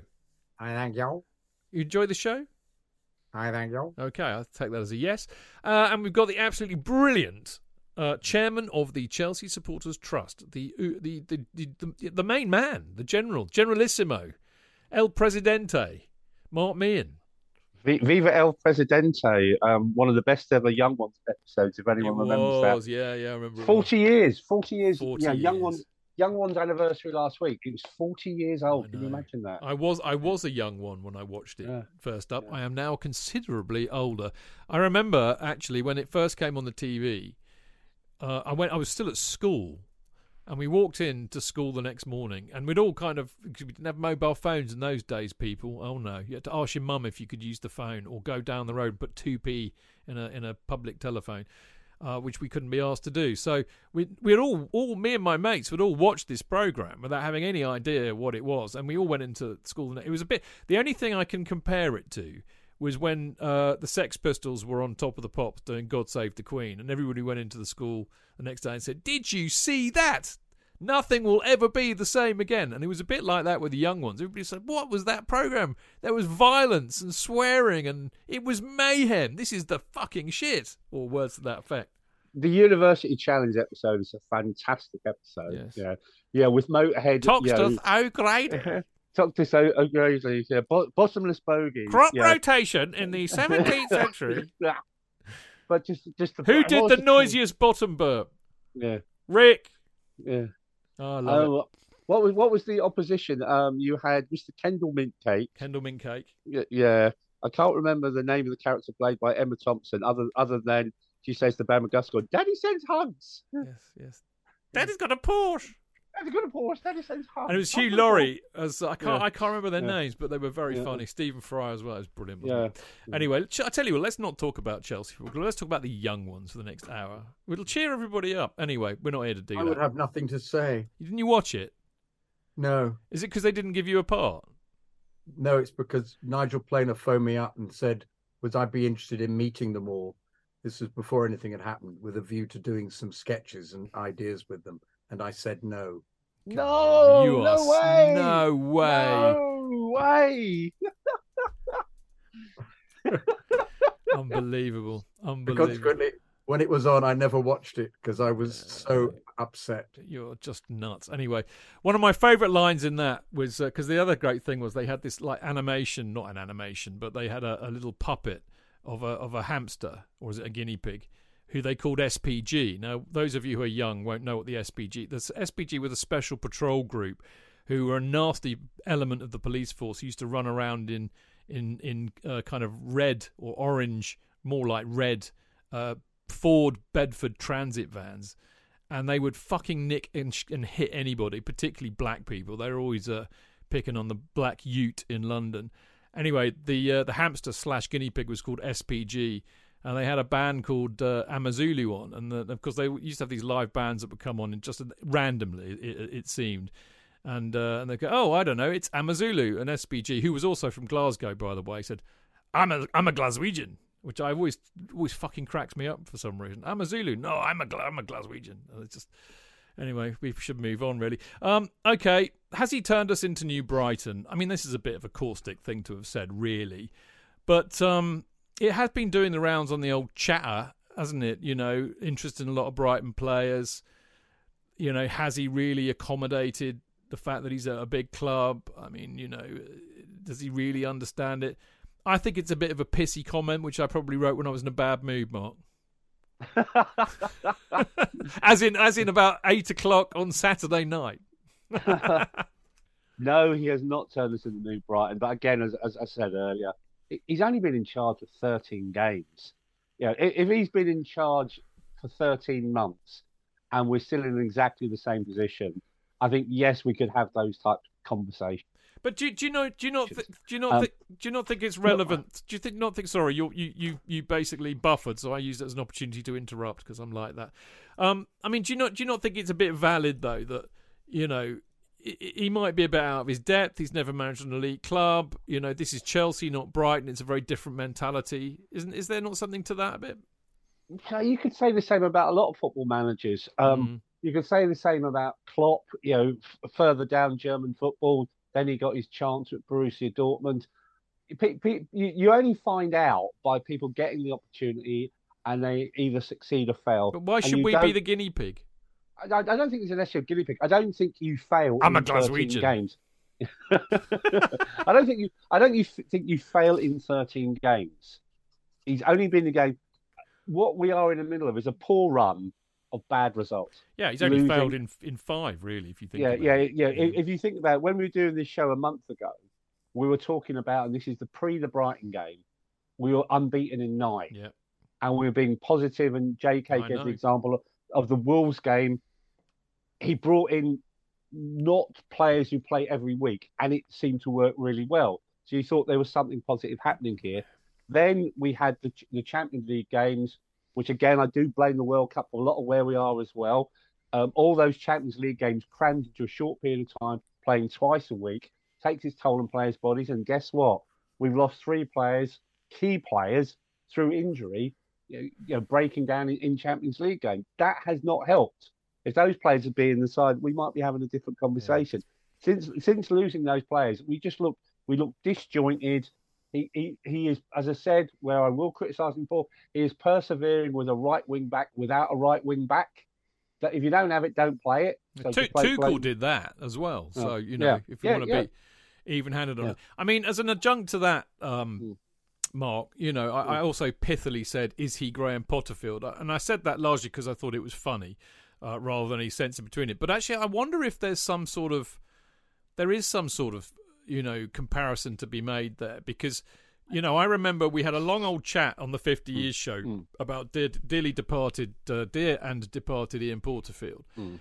And he was brought in as something of a. I mean, I know he was he was Bobby Campbell's assistant, so he kind of he was already at the club. But mm. there were great hopes for him as a coach. Apparently, he was a very very good coach. But our football was terrible. It failed miserably, and one of the reasons why it did was because actually, like you said earlier on about Potter, Porterfield was actually really nice. He just couldn't make the tough yeah. and the hard decisions. Yeah, good point. Um, and then when we talked about the show, the senior players took advantage of Porterfield. He he was too nice a guy, and I think I made the point earlier in the show. I think again with Potter, he probably needs to toughen up a bit, and probably maybe because we've got so many games, he's playing so many players and trying to keep everybody happy. Where you might just need to make some bold decisions and say, right, these are the players I'm sticking with and they're going to be my players. And hopefully, there might be some young ones, as we said earlier. I don't think he's in Porterfield. Porterfield was a very good coach. He was not a very good manager. Good number two, not a good number one. You know, Potter has already established he is a good number one at other clubs. Uh, if you'd ask anybody when Tuchel went, who would you want as manager? Be careful what you wish for. Um, would you have wanted Poch? Would you have wanted who else is out there? You know, well, you know what? I, I, read something. I read something on uh, football. Zidane? Yeah. yeah. Well, I read yeah. I read Football yeah, London today, and they they mentioned Poch. Apparently, to uh, apparently Todd Boehly was quite enamoured of hiring Poch. Uh, but they also rem- uh, mentioned this. I thought was brilliant, actually. J.K. I, am going to have to say this quite quietly because I don't want him to like spontaneously combust. But they uh, they they mentioned Herr Flick, also known as Didier Deschamps, the water carrier. Now he is at. Uh, he's obviously the manager of France at the moment. So he's about to have a crack on the World Cup. Um, But there's a he's been there ten years, and and of course he I think he managed uh, Monaco, didn't he? Before that, and he's had he had Yeah. he, he did quite well in the champion. He's, he's a good manager, clearly. I don't know about you, J.K. Even though his credentials are absolutely excellent, I couldn't stand him when he played for Chelsea, and I'd have a real problem with him being the manager. I don't know about you. I don't have a problem at all with him. No, I think really, I'm such yeah. a miserable old sod, aren't I? Really, Yeah, I thought I thought he was. Um, I liked him as a player immensely. he didn't like us, mate. He was o- obvious he didn't like playing for us. He didn't like playing He in the Premier like- League. He he got no, he didn't like Vialli. That was part of the problem as Is that part of the Him and problem? Vialli didn't get on. Yeah. Yeah. Right, right, would make sense. But also, he he objected violently to being kicked up in the air all the time, Yeah, that's which true. is fair enough. I remember Windass just kicking him up in the air at Bradford. What the very There's first nothing like somebody putting the Windass up you. Oh, hey, hugely up him, up his ass. Um, so it was. Uh, no, he was a very, a very elegant, classy player actually, and he cemented the team. That that um, that Champions League side was great. I have a picture of them on my wall with Deschamps uh, squatting in the front row. I, I liked him. I wouldn't have had a problem with him being manager at all. I think he'd have some very interesting ideas, and I think he'd be very dogmatic. Um, I, get the impression that there's a there's a, a an element of steel about him that uh, you don't cross him, and I wonder whether that may be. I mean, one of the advantages with Potter is he appears to have his his right hand man is a is a Scots bulldog, so uh, perhaps he does the the nastiness for him. But I I I, I talked about this last week. I find his um his banality and his uh, his cliched conversations in the press conference and even after the games just uh, embarrassing. And I think he's got to do some work on that. I really do. Well, think I, I think I think somebody's if, got to tell him. if he's like that, he's like that. And I mean, I know. Well, I, I, I don't know. I, I, I don't. I, maybe the case, but I, I'm sorry. you're not going to change people. He's not a People very- are people are what they are. And if No, he's no, boring, Yeah, that's the way he is. Hey, hey, hey! But I know I agree. People are what they are. But I think in some instances you have to have certain representatives of the club, and I like a, you know from an ambas- ambassadorial role. I'm not I saying really I don't agree with you Um, because I, right, I I don't. know. I, don't because I, I think I thought they drive. I mean, look, Friday nights preview show. What did we always used to do? We used to gran in granular detail cover the press conferences. What have we not done for the last four or five preview shows? There's no point because there's nothing that's ever said. Now, the point I really agree with you on is that whether whether you like it or not, if you are the manager of Chelsea Football Club, you are the leader. You are the face of this football club. You Yeah. lead it. It's ambassadorial. You know, and I mean, Pr- Tuchel proved that in in in, in bucket loads because that he was left hanging out to dry. Um, who else have we had? Uh, as great, I mean, Mourinho is the best example, isn't he? But you know, you want managers to lead. Even Carlo, who was very understated, of course, he led it by his presence. He had huge presence as a man in football. That's kind of what you want, I think. So I, I, I would agree with you on that. Well, I suppose you And- bring and- your baggage with you, don't you? Sorry, Mark. You bring your baggage with you. Uh, Carlo brought with him the fact that he'd won huge honours playing for Italy and Mm. won the Champions League.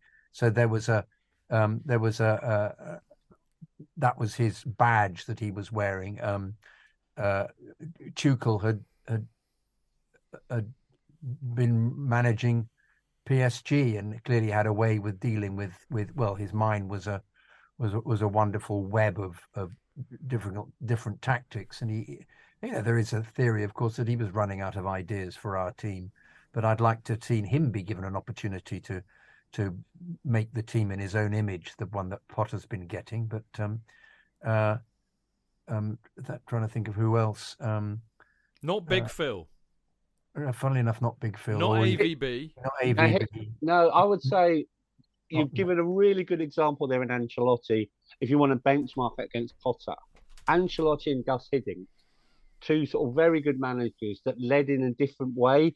Ancelotti and Hiddink weren't the most exciting at their press conferences either. They were very, they're both very quiet men. They weren't like Mourinho and Tuchel, you know, very much domineering type characters. They were very quiet characters. But it's their off the field stuff that Potter doesn't really quite, you know, yeah, he ain't got it. Yeah, he, yeah, he ain't got Champions League to compare it to. It was their off the field stuff that probably wins them influence in the dressing room as well. And personally, it could be their way of dealing with players, and you know, uh, and we know what footballers are like. And sometimes you need this sort of like yin and yang of going through that period. And you look at that Jose period where Jose, very, very pressurized manager, very intense manager. And that can only last, as we've often said in the past, so many years with professional footballers. And then you go to a different style, which is the Ancelotti style, which is very arms around the shoulder, the pat on the back type manager, very quiet and reserved. Um, and then we go back again to a different style when Tuchel comes back in. So, you know, Potter has got that Ancelotti, Hiddink quietness about but he still needs to step up and lead Yeah. and show how he is leading. Yeah, we need to see the physical evidence of that, and that might come o- over a period of time. And the players over a period of time, especially the young ones, may really grow to like him and play for him. Yeah, because because want- yeah, yeah, Yeah, he's sorry, a nice guy. You know, and sometimes footballers don't want to play. You know, for several years, and Villas Boas probably fell into He was a piece of shit, though. He was a nasty. yeah, but but again, but that's what I mean. like, You know, footballers. You know, But he couldn't back can't- it up, Mark, and they knew that, Yeah. so they just told Yeah. him to fuck off. Yeah, I know, but that's the thing. At the end of the day, he tried that style and it didn't work. Yeah, and- that's how footballers can be. Potter isn't that type of person, so he's probably trying the arm round the shoulder style, but that won't work for every player. Some players do need a kick up the arse, yeah, and we know probably who they are at the present moment in time. You can't be nice to everybody. Uh, management and leadership isn't like that. There isn't one style of leadership. There's many styles of leadership, and you've got to have all of them as a leader. You can't just have one style to it. And that's why sometimes managers fail because they only know one way, which is scream and shout at people. If, if you can't adapt to that, that will only last for a short period of time. Then it crashes and burns. Mm. Do, do you do you think that there might be some in the dressing room who, um, because of his lack of success, uh, don't feel that he's the right man to manage them? Possibly, possibly. But I suppose if you look at the players who he seems to sort of get on really well you know, the players who've been really successful in football, like the Silvas and the Azpilicuetas, they seem really tied to Potter and have bonded well with Potter. So it's trying to work out if there are players who are sort of like taking it on the easy street because they don't rate the guy. Um, it doesn't appear to be Well- the experienced one with most of the medals. Yeah, that, I mean, you know, if that's your attitude, you need to be gone. And I mean, but a Yeah, s- a, strong uh, a strong manager will ensure that. And and as we keep saying, we, you know, we haven't, you know, he hasn't had the time to do that. I, I mean, look, I think the first transfer window, in fact, actually, if he makes it this far, next summer, next summer will be fascinating because I think that's when you're going to see, you know, Potter as a manager in terms of what he's about because you'll see it by who he gets gets rid of more than who he gets in. Um, I've just had a, an, a a bit of a brainwave, chaps. Maybe maybe Potter needs this more than anything else at the moment. You know, he needs a number two who is a big Chelsea name. You know, somebody who is Chelsea, who gets Chelsea. There's been a tradition of doing this at the club for a long time. When you talk about Carlo, he had Yeah. Ray Wilkins. Um, you know, we've had we've had other instances of uh, you know Steve Clarke. Steve Clarke, yeah. I mean, we've had we, you know, there's nearly always been not necessarily. I mean, actually, Clarkey is a legend in my book, but you Yeah. know, you you we need to have, I think, a big Chelsea presence, an ex-player who ha- has a lot of gravitas, a lot of weight. I think it has to be somebody from recent times, you know, the the the, the last twenty years, so they can say, yeah, you know, here's what I want at this club, and this is how we did it. I think I think you know I wonder if this is a bit of the kind of you know uh, year zero approach that Boehly's taken. You know that everything has to be not associated with the Roman regime. But I think he's dropped a bollock if he's done that because I think we would really benefit from having a, a you know a, an ex Chelsea legend from recent times in the coaching staff who will bollock the players if he needs to because he knows what it is about winning at this club. J.K. But how how far does year zero go? Well, How I think far- y- year uh, zero for Boehly is is is June 2022. I'm saying, but how far down do you go? I think you it would need to be somebody away. somebody from the Roman era. It needs to be a, a big player from that that era who carries with him a lot of weight, a lot of gravitas. I can't see that happening at all. If he's Why not? try- If he's been trying to, well, he could have had Cech, couldn't he? But he was too much associated. I associated. think Cech, with Cech. I don't. I mean, all this. They got rid of Marina. They got rid of Cech. They They- they they- they, they went of their own volition. They didn't want to talk- stay. You talk to people within the club. They want the new regime Wanted wanted, to keep new. Marina. They wanted to Yeah. keep Marina and they wanted to keep Cech. yeah, they were they, they had no qualm at Bruce Buck going, but they wanted to keep the other two. The other two chose to go. Oh, interesting. Yes. I mean, Greg Gardner on on Mixlr has said what I, I think it's Greg. Somebody said it. Have I missed it? Oh yeah, Greg Gardner's mentioned JT. I mean, I think that's not a bad idea. I mean, you can't Good think. shout. Yeah, you can't Yeah. think of anybody Yes. better to do that. He loves the club. Interestingly enough, the previous regime hated him. You know, we used to have these discussions on this show. Oh, you know, JT for future manager. You know, Frank's done it. They would have hell would have frozen over before the previous regime would have hired JT as a manager. They hated him. They've gone. So that you know that could be a benefit of year zero. Why not? I mean, you captain, leader, legend, or would Potter feel undermined and threatened by that? I- I'm not convinced that he would be threatened by that. He's got, you know, such, He's a clever bloke. He shouldn't be. such, such a big team with him as well. Why would he, he would he would use him accordingly if they're all supposed to be great communicators and they're all talking to each other all the time? Um, no, but I, I, I'm, what I meant by the year zero, I meant was the the complete disintegration. I meant, do you take year zero down to to uh, getting rid of a large number of the uh, of the of players in the club, which I think is a. I suppose if you look at Liverpool as an example, and you look at Man City, the I, I think the it's a different thing. I, I, Teams that inherited I- were they, they went. You know, I think they- it's a different thing, and it's it's only really a supposition on my part. I don't think it's necessarily a fact. I just get the sense that there's a real. We want to be a new broom. We want to do thing everything differently. We want to create a Chelsea in our own in our own image and our own in our own vision. And I, I mean, I'll give you a small example. Why take the Holocaust memorial uh, at the front of the Millennium Stand down and replace it with whatever they've replaced it with, which I think is advertising? That's not if that's not sending out a message. I don't know what is. That's like you know, it's an airbrushing of Roman and everything that happened. But at the same, same time, I wonder whether that's actually the, there's there's that deeper thought behind it. I just wonder whether they've thought, well, let's just change it rather than thinking we will airbrush Roman out in the same way that they no longer have the posters with the players, the the banners with the players on them outside the ground. It's just the same Chelsea Football Club banner. You know those banners that were on the lampposts every year had an, the, all the all the squad on them, which I used to love because you could go along and see, oh, you know, this is a very contemporary display. Whereas now it's just gone back to to nothing. It's just saving them a lot of money. Obviously, they don't have to have the the banners Maybe, printed. maybe they know something we don't. What they are getting rid of everybody. Or the, the other possibility is no, no, no. The other possibility is well, of a modern day footballer. Many of them have got writ, written in marketing clauses to their Mhm. contract, and you wouldn't rule out this. This regime is about the dollar as well. You wouldn't rule out um, player A having his banner on the Fulham Road. Um, he gets a salary boost as a result of that. We're not rule it rule it out. You know, they're looking at every in that first hundred days, looking at every penny how money was spent.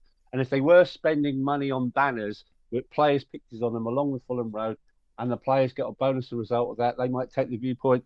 Well, actually, that's one way to bring the wage bill down. Right. We're not going to get relegated, are we, JT? Uh, JT, JK. Just I just promoted you, mate. Number twenty six. Um, uh, I think there's a distinct possibility. No, no, no, no. wait, wait. I, I didn't finish my sentence. Wait for it, wait for it, wait for it. You didn't finish my sentence. You didn't let me finish my Let him sentence. finish. Yeah, that was cruel, Mark. Sorry, Really sorry. Really cruel. distinct possibility that when we come back from the World Cup, we will continue to lose because the players won't be fit to be going to the side, and I don't think that um, uh, the rest will have helped anybody or whatever. I think we will have the same pattern of because they won't have trained together, and I think the next month after that will be as difficult as it's been this month. Um, however, if then James comes back in and even the possibility of Kanté playing, and by then we'd be in the transfer window, and he buys a couple of players or even one player, and Fofana will be fit. I think it alters the situation completely. But I really do think that we will struggle again in the first few games after the World Cup because it- it'll be the same, the same team essentially. Mark.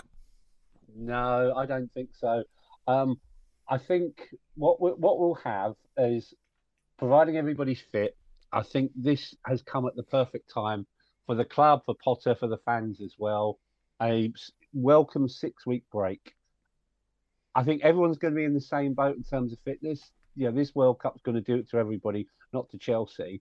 Um, but I think we are in the fortunate position. We've got some players not going to the World Cup, and we can get them fit.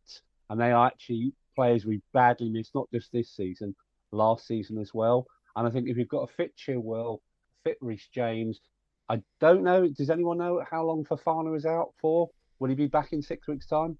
I think he'll be. He should be. I think, from what Yeah. I understand. Yeah, and I, th- I think the real test, pick up JK's point though, I think the real test will be the first two games because, in the same way, winning becomes a habit, defeats become a habit, and we're in the middle of a three defeat run. Our first game back is Bournemouth. Now, Right now, that's tough, but by by the twenty seventh, it might not be because they wouldn't have played for six weeks. but even then, even sort of now, you know, this is Chelsea we're talking about, a proper Chelsea side at home, and they haven't got Eddie Howe there anymore. A proper Chelsea side should be Bournemouth at home. Yeah, they May have Yeah. Bielsa by then. Bielsa maybe then. Oh, then we de- de- we definitely will if Bielsa's They, they will definitely win if they got Bielsa. It'll be yeah. it'll be six four or something like Uh, that. yeah. So a proper Chelsea side should beat Bournemouth in December. Then we've got Forest away. Again, we should go to Forest and we should win. The important game then, I think this is the real test when we come back for Potter, is that game against Man City on that Yeah, Thursday. definitely. I mean, Potter gets a result of that. Yeah, let's say we beat Man City at home. That's three games back, three wins. Throw in an FA Cup tie that goes in Chelsea's favour on the Saturday.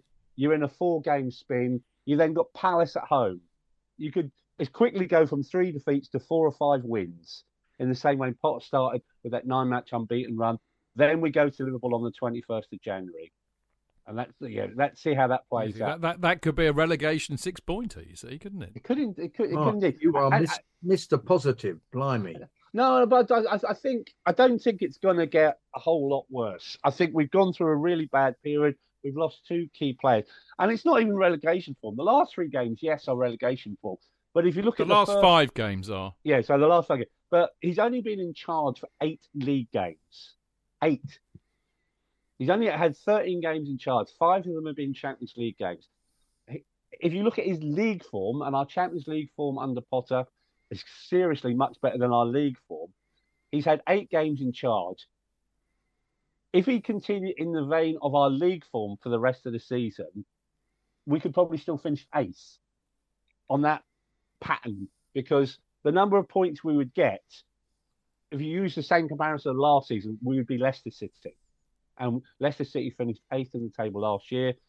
They won 14, they drew 10, they lost 14. Mm. And that's where we'd be heading. Not relegation form. We'd really have to go. on We'd have to try spiral- really hard, wouldn't we? a real downward spiral to even think about relegation. And also, as bad as things look at the present moment in time, look at the rest of the Premier League. With Chelsea for crying out loud. Yeah, but We've that doesn't. players- that- I don't think that makes any difference anymore. I mean, I'll tell you why I even dared to pose the question. One is because JK was saying we were going to get relegated last week, which did, did amuse me. But also, I, when I saw that that relegation form league table, I thought, fuck. And then I remember, and then we had that. Oh, the last time we lost three games in a row was under Mourinho, and that was at the beginning of the end. Not not not necessarily the end of the beginning, but the beginning of the end of Mourinho. And the way the players just fucking chucked it in, and and I just thought, fuck yeah, there's there's quite a few players here that might do that. There are no real leaders in this team, and you could see. I think actually, if it if we weren't having this break, I think it actually potentially could spiral into something horrible like that. And of course, the worry is we've all we've seen it for many, many, many years. Great teams with good players. Now they're too good to go down. Yeah, but the trouble is when they get into a relegation dogfight, they don't know what to fucking do because they're not used to having one because they're used to challenging for the top four. So I think if we hadn't had the World Cup break, I'd have been quite worried actually. But I think the break's going to help them. I really do. Uh, because if it, it might help us only because it's not going to help anybody, if you see what I mean. So we're all be in the same boat, and we might capitalise on that anyway. Potter, an honest appraisal. Do you want to hear it? Yeah, go for it. Okay, the pros. He's a young upcoming English coach. He did well at Brighton on no budget, which, by the way, I think is I think is going to be important working with Boehly because I don't actually really think I know JK disagrees, but I don't think they want to spunk loads of money away like Raymond did. I think they want to do it on a budget. He can work with Boehly. We know that's why he got the job. They they they share the same vision apparently. Um, he's done well in the Champions League. I know it's average teams and all, but uh, we we finished top of the group, which is a minimum requirement for Chelsea. I've seen us not finish top of the group plenty of times. We did it with a bit of aplomb, really. We beat Milan home and away. He gets a big tick for that. He is playing our younger players. Um, I'm not convinced yet, or don't know yet for sure whether he's really wedded to that idea of bringing them through. It could be as a consequence of the fact that he's having to rotate. But I, I mean, but let me put it this way: I think Broja's had more game time uh, because Potter's been in charge than he would have done had Tuchel been in charge, because he would have played Aubameyang every week. So I think that's a positive. He buys into the rebuild project. Um, it's obviously something that he, he he kind of likes to do, and of course that's really where we're at. We are going to have to rebuild. We all know we have to get rid of a lot of make weight, dead weight you know, stinking the place out players, um, and he's all in for that. There have been glimpses of attacking football. Sadly, only glimpses. But that 20-minute spell against Salzburg, I thought was was very good. There, there was like a oh, if this is what Potterball's about, maybe it'll be quite good. Clearly, we've not seen enough of it, but there have been glimpses. The cons: poor results, clearly. Poor performances, even worse, obviously. Tactical chaos too much rotation, playing players out of position, playing players out of form and on reputation. Sterling. No track record of winning trophies. He has none. We're normally hiring coaches that do. I would argue that whilst he has a lot of potential, he is not an elite coach. Usually we hire an elite coach. He's got no experience at this level, and I think maybe that's shown with the two games a week. I know that you can say that's about a lot of people, but an exp- I mean, Tuchel didn't like it, but he knew how to manage his way through it. I wonder if the players believe in him.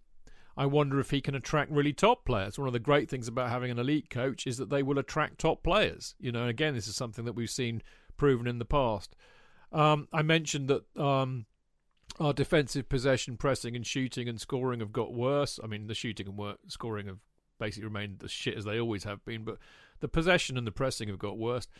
Uh, and I wondered the last thing is, you know, can he do something that he's not had to do before, which is to rebuild and construct a team and and still get results. Because lurking at the back of my mind is the fact that Boehly and Co have spent a huge amount of money on this club, and they've all said, as we know, and we know as well, that the best way of making money out of a football club is to be successful on the pitch. So you kind of have to be able to do these changes and go through this transition and still perform. And performing means getting in the top four, and I do wonder that. Here comes the mitigation. He arrived at an awkward time, by which I mean, you know, they fired Tuchel, and there'd only been a few games gone on the season, so he had no pre-season and all the rest of it. That's no good time. There's no, you know, the, the, the best time to join as a manager is at the end of one season, have a whole pre-season, and then you get there. You go. It's not good coming in once the season started, and I have sympathy with him there. He's only been here a short time, so you know frankly, it's probably too quick to judge, although our sense of entitlement and panic is going to mean that's difficult. There has been a crazy schedule due to the World Cup. There has never been a season like this because of the World Cup. That is going to, you know, have some sort of an effect. It certainly has on us. Um, I think the real, um, the real issue, as many people are saying, and this is absolutely true, you take Kanté, James, Chilwell out the side, any side, they will find it hard to deal with that. You're, you're arguably your three best players. Add in Fofana, who was brought in specifically to uh, bolster the loss of um, certainly Christensen, arguably Rudiger. That's a big blow. And actually, I think losing Kepa has been a big blow. Kepa had a very, very, very, very rich vein of form before he got injured. But more to that, he plays the way that Potter likes to play. Kepa is great with his feet. You know, you can pass back to Kepa and it's going to be fine. You pass back to Mendy and it's like the Keystone Cops. So I think Kepa's a big miss as well. There are other players that are also carrying injuries too. Uh, Jorginho's been carrying one for a while. Kovacic has been carrying on for for a while. I suspect there are others too that we don't even know about. So that's not a good situation for any manager. I mentioned the World Cup being a massive disruption. Um, he's had no transfer window. Uh, we he hasn't had a chance to to put in the players that he trusts, knows, thinks he can get a tune out of yet. Of course, there are many current issues with this team and players that are long standing ones that predate Potter. Um, and as I said, there are long standing squad player deficiencies, which we all know about.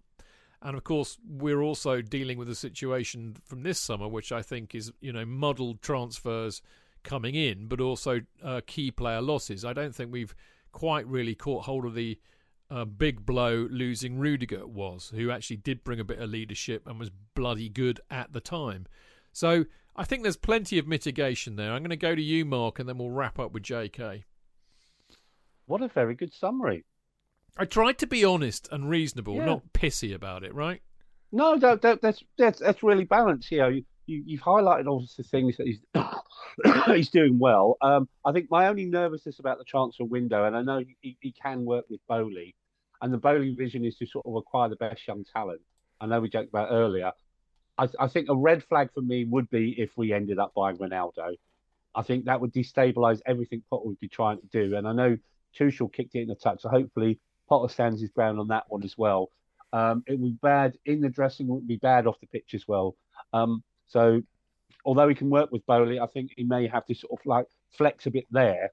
You know, if he tries to push Ronaldo on him, I think there's there's good points there in the cons as well. We said earlier about playing players out of position, um, playing players on form. Now, is he playing these players on form and reputation because he's got no one else? You know, the squad's big enough. We, we've played enough players, and he still hasn't found a solution to that ever-going problem of just our our scoring, you know, and finishing. If you look on the stats, you know, we we, we have chances. You know, it's not as if we've got nil chances going. We have chances. We're not taking them. And we talked a lot tonight about that mitigation as well. The injuries to key players, the dog's breakfast, you know, that the World Cup is in terms of disruption it's causing. And he's, he's inherited sort of like a mishmash of a squad that, you know, has not been properly dealt with by the previous administration and many, many managers. And then uh, another thing, just picking up on a quote from the weekend, if you go back over the last seven years, we've signed 50 players, 50 players in the last seven years for 1.4 billion pounds, and we've had 59 leave. Is not including loanees, 868 million. So, yeah, there's a net of about 500 million there on players.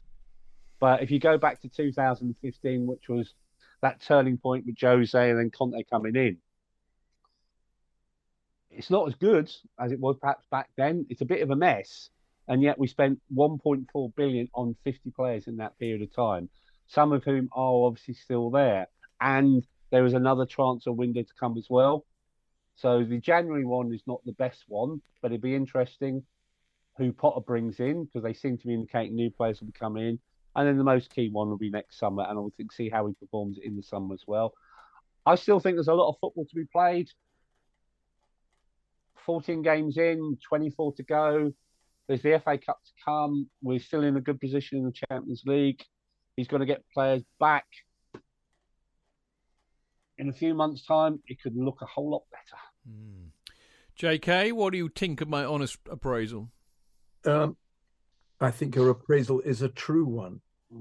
And I think, uh, mind you, you've sort of gone backwards and forwards to putting pros and cons. So I can't really say that, can I? That it's all true, but it is all true.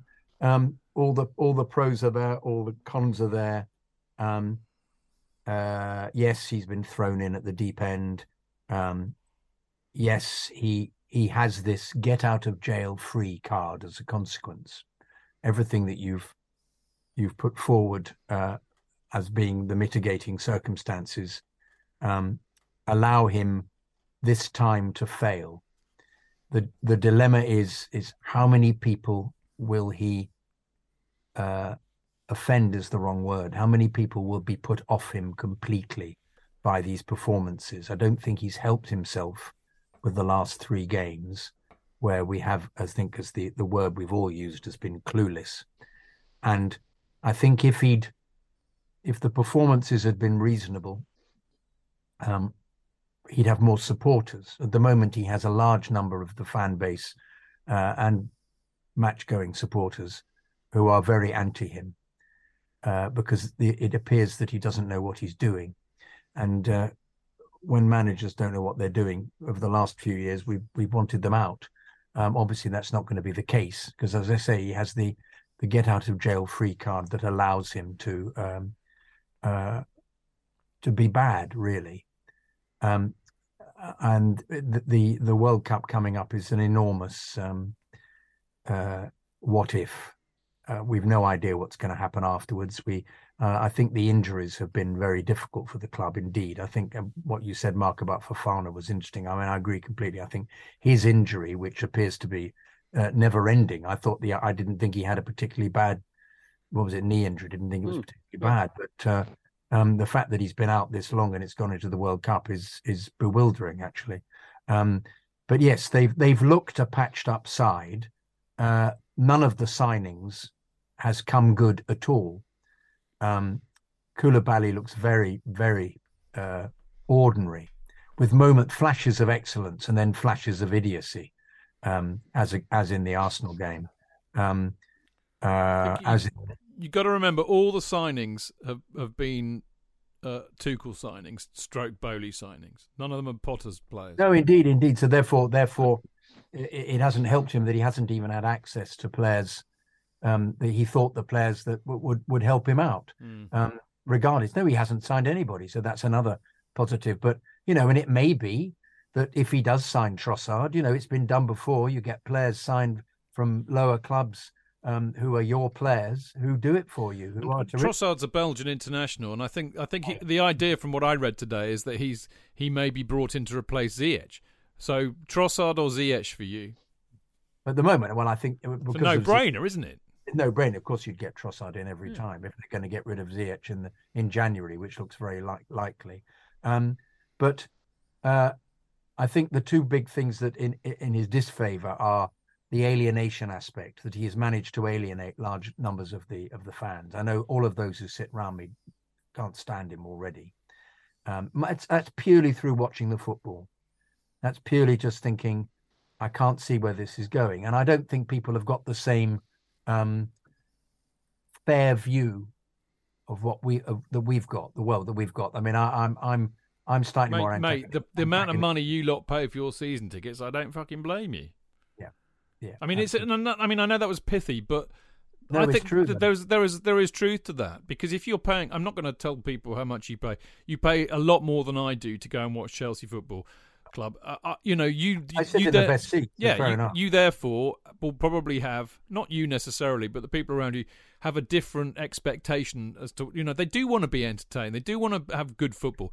I don't really give a shit. I just like to go there, scream my head off, and moan about it, or be delighted, deliriously delighted, and then fuck off back down the pub but I pay a lot less, so that's easier for me but to also, say. It, it's always stupid for people to say, "Well, they're corporate." Or I'm, I'm not saying that because no, no, no, no, no, no, no, people do. Most yeah, people do. They don't actually appreciate that. Large Long-time numbers, fans. Yeah, huge fans who've Mm. been in on the, on the terraces and have and have been in cheaper seats, and as they've got better at their at business and their jobs, have wanted to sit in better seats. It's been as simple as that. I mean, some of them are there are uh, tourists, and some of them are sons of already very wealthy people who seem to spend a lot of their time in the seats just betting on their phones. There's But no that- way to talk about Michael Gove's son, mate. Uh, hey, no, he seems. J- JK, do, you- How do is you really, Tarquin? Yeah. Do you really think a large portion of our support wants Potter out? Yeah, Well, no, JK. Uh, to be fair, Mark, he yeah, said yeah, JK yeah. said of the people who sit around him. I know sitting around around him, but, no, but know, I, I even think I even think broader than that. um, more than that. Yeah, yeah, yeah, yeah. see, I don't I don't get a sense I don't that in the think so. Matthew, I don't think the Matthew, Matthew Harding lower. I, I I think In the cheap seats, Yeah, no, I, I, I I don't think it's about sort of price of seats either. I think most match-going fans, irrespective of where they they sit, it hasn't really shown in home games of people being anti-Potter. If this was Twitter, I'd say yeah, there's a lot of people on Twitter that want Potter out. I think most people that go along in all parts of the ground, yeah, are Chelsea supporters. Yeah, other than the on tour, and yeah, they're there to support the team. They support the manager. I don't get a sense of, and I think people are quite patient and tolerant with Potter. We haven't had that many home games out of that 13. We've had six home games. Three of those were Champions League. I don't think people have got an issue with any of the three Champions League home games. Even the Salzburg home game, we should have won. We just conceded a stupid goal at the end. Um, I think the issue has been that the last two home games in the league have been Manchester United and Arsenal, and I think people are frustrated because of who the opposition are. You know, people were fed up we didn't beat Manchester United, and absolutely annoyed that we rolled over to a, which I, you know, I know they're top by five points, but there's been better teams at the top at this time of the season than uh, that Arsenal side.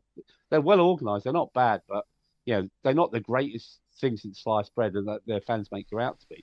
I don't get a sense there's this widespread campaign. I, you know, I, I at agree with that, Mark. It's not Yeah. my experience. Well, not I, my I don't think it's a campaign, but I don't Yeah. think people are happy with him. No, I don't. I'm- I don't think people are, we're miserable, and it's a bit depressing. But I think I think people kind of understand where we are. You know, I've had several people writing poems to me um, asking for him to go. So I'm afraid. Poems. Yeah, poems. I got sent a poem. Yeah. Were, were they were they scented or what? No. Have you got fans, mate? They- Have you got fans? they, they were scented by mail. Oh, very good. Oh, you got, you got, you got, mate. You got. So what you're really saying is J.K.'s fan base are basically want, want him out. Is what we're saying. J.K.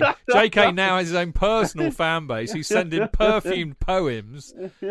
Fucking marvelous. You're such a legend, mate. Well, this- we're going to have to stop pick, coming on the show because you're just too big for us, man. This story has escalated unbelievably in those few seconds. It's, it's like Yes. a kind of fantasy. A My, my furtive imagine, imagination, mate. Yeah. Listen, let's let's wrap this up. Uh, I think we've been pretty good for a change. I hope I hope that's redeemed our. I our- didn't- I hadn't really finished my sentence actually. okay, finish your sentence then. finished my sentence. Like like you got to Um, eat your meat, otherwise you don't get any pudding. Um, it's just it was just the same idea that um, they have to come back. It, I agree completely. I think I've been saying this all the time. I think it'll be very different come January because I do think he'll buy a player.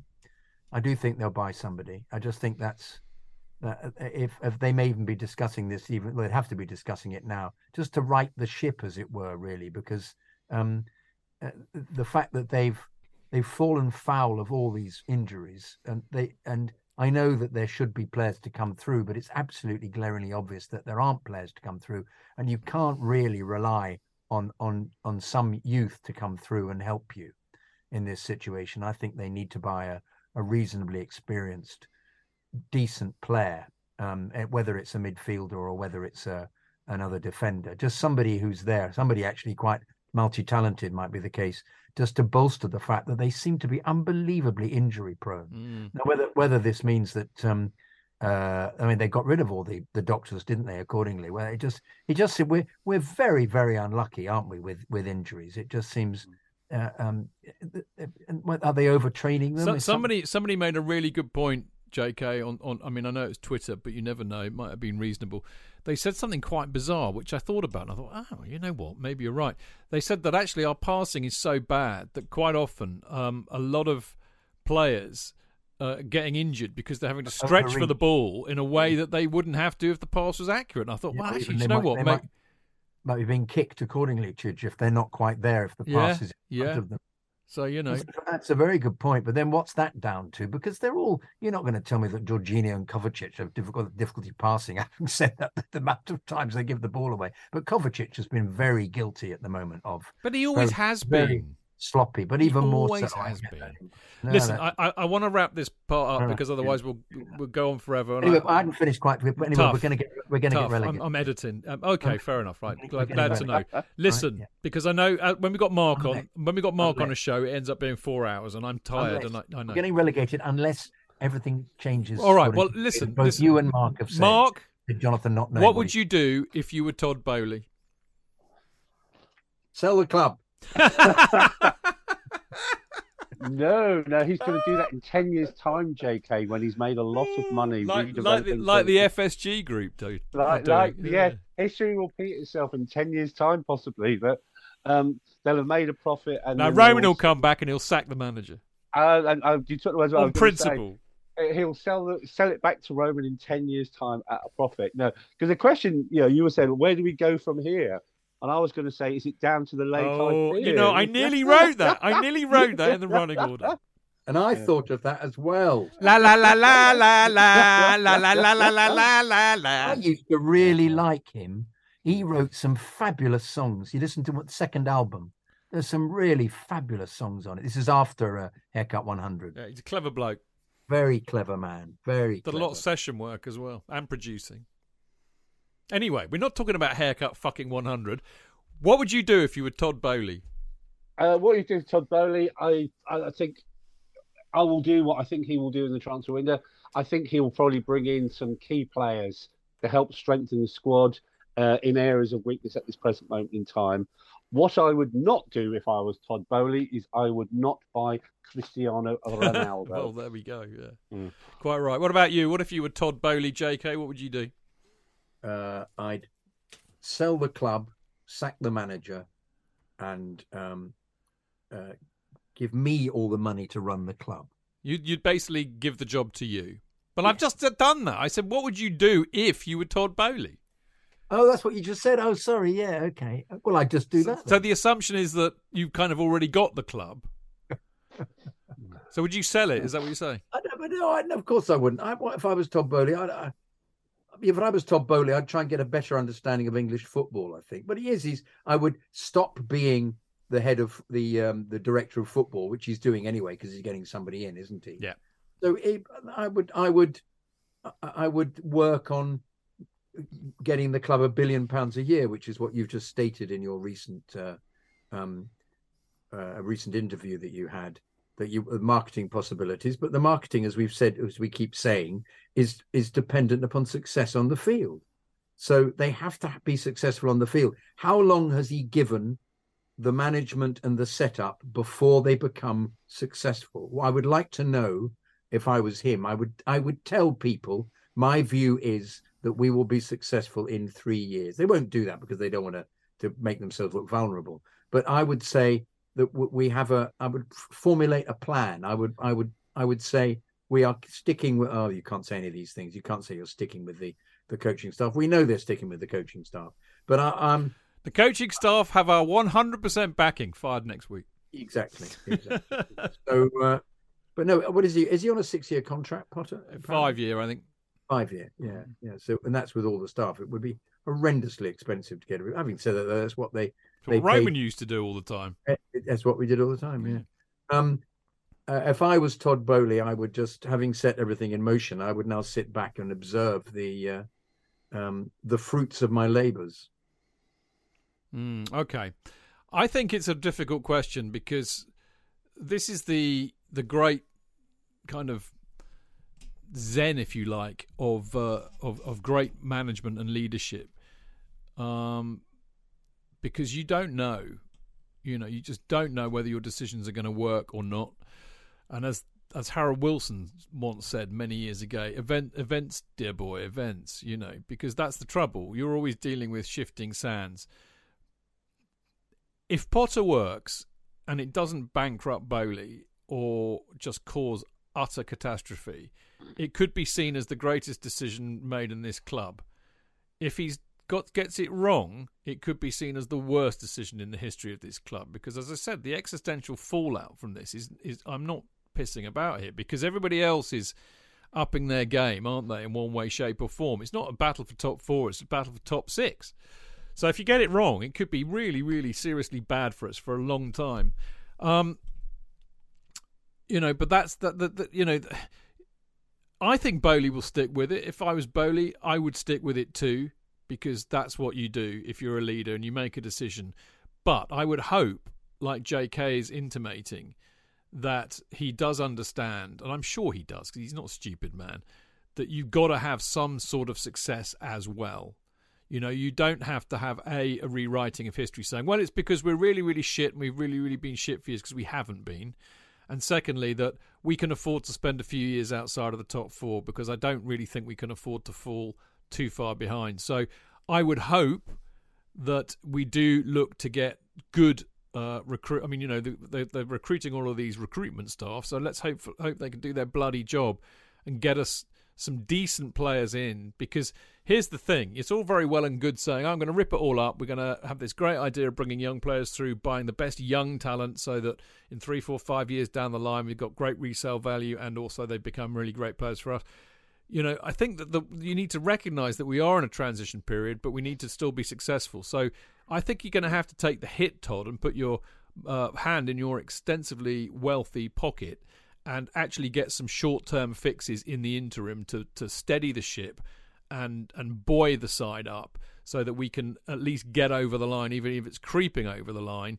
So you know, maybe get try and get two, three players in over over the January transfer window that can almost hope because you can't guarantee success, but hopefully go some way to making sure we can try and get into the top four. Because I think it's really important that we do, because so many other things depend upon that revenue, attracting decent players, etc., etc., etc. So if I was Todd, that's what I would do. So there you go.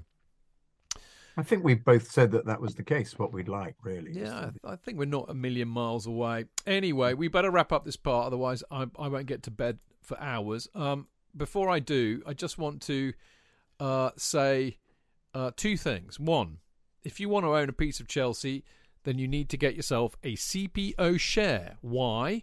Well, owning a share means you have a share of the freehold of the stadium and it protects it from being sold to a property developer in the future, i.e., when Todd sells out in 10 years' time.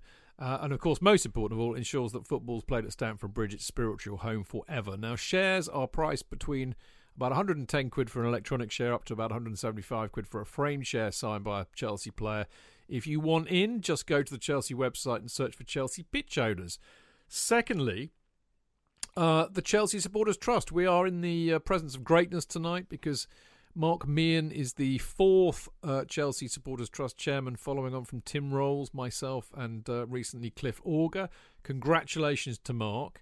Um, Whoop, whoop, whoop. a more deserving uh, candidate, I cannot think. And uh, uh, had I been at the meeting, Mark, as you know, I would have voted for you, but thankfully you didn't need my vote. It was pretty unanimous.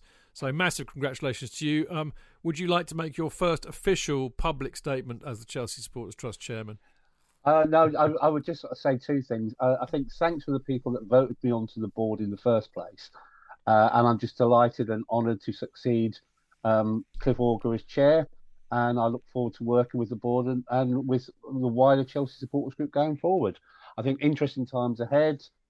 Ground ground redevelopment is going to be a really crucial area of activity over the next couple of years for the trust. You've got the whole stall potential sale of that site uh, ideas about perhaps the Clearlake Group acquiring assets in and around the Fulham Road area to enable the site just purely to be about football.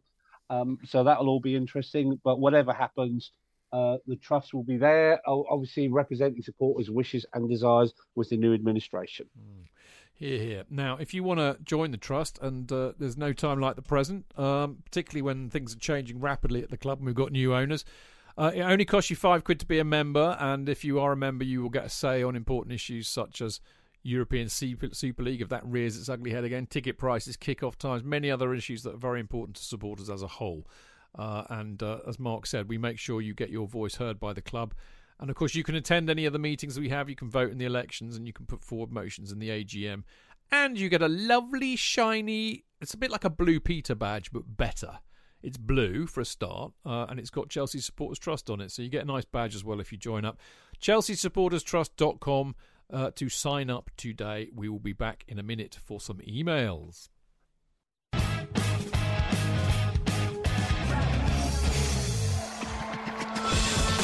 Real fans, real opinions.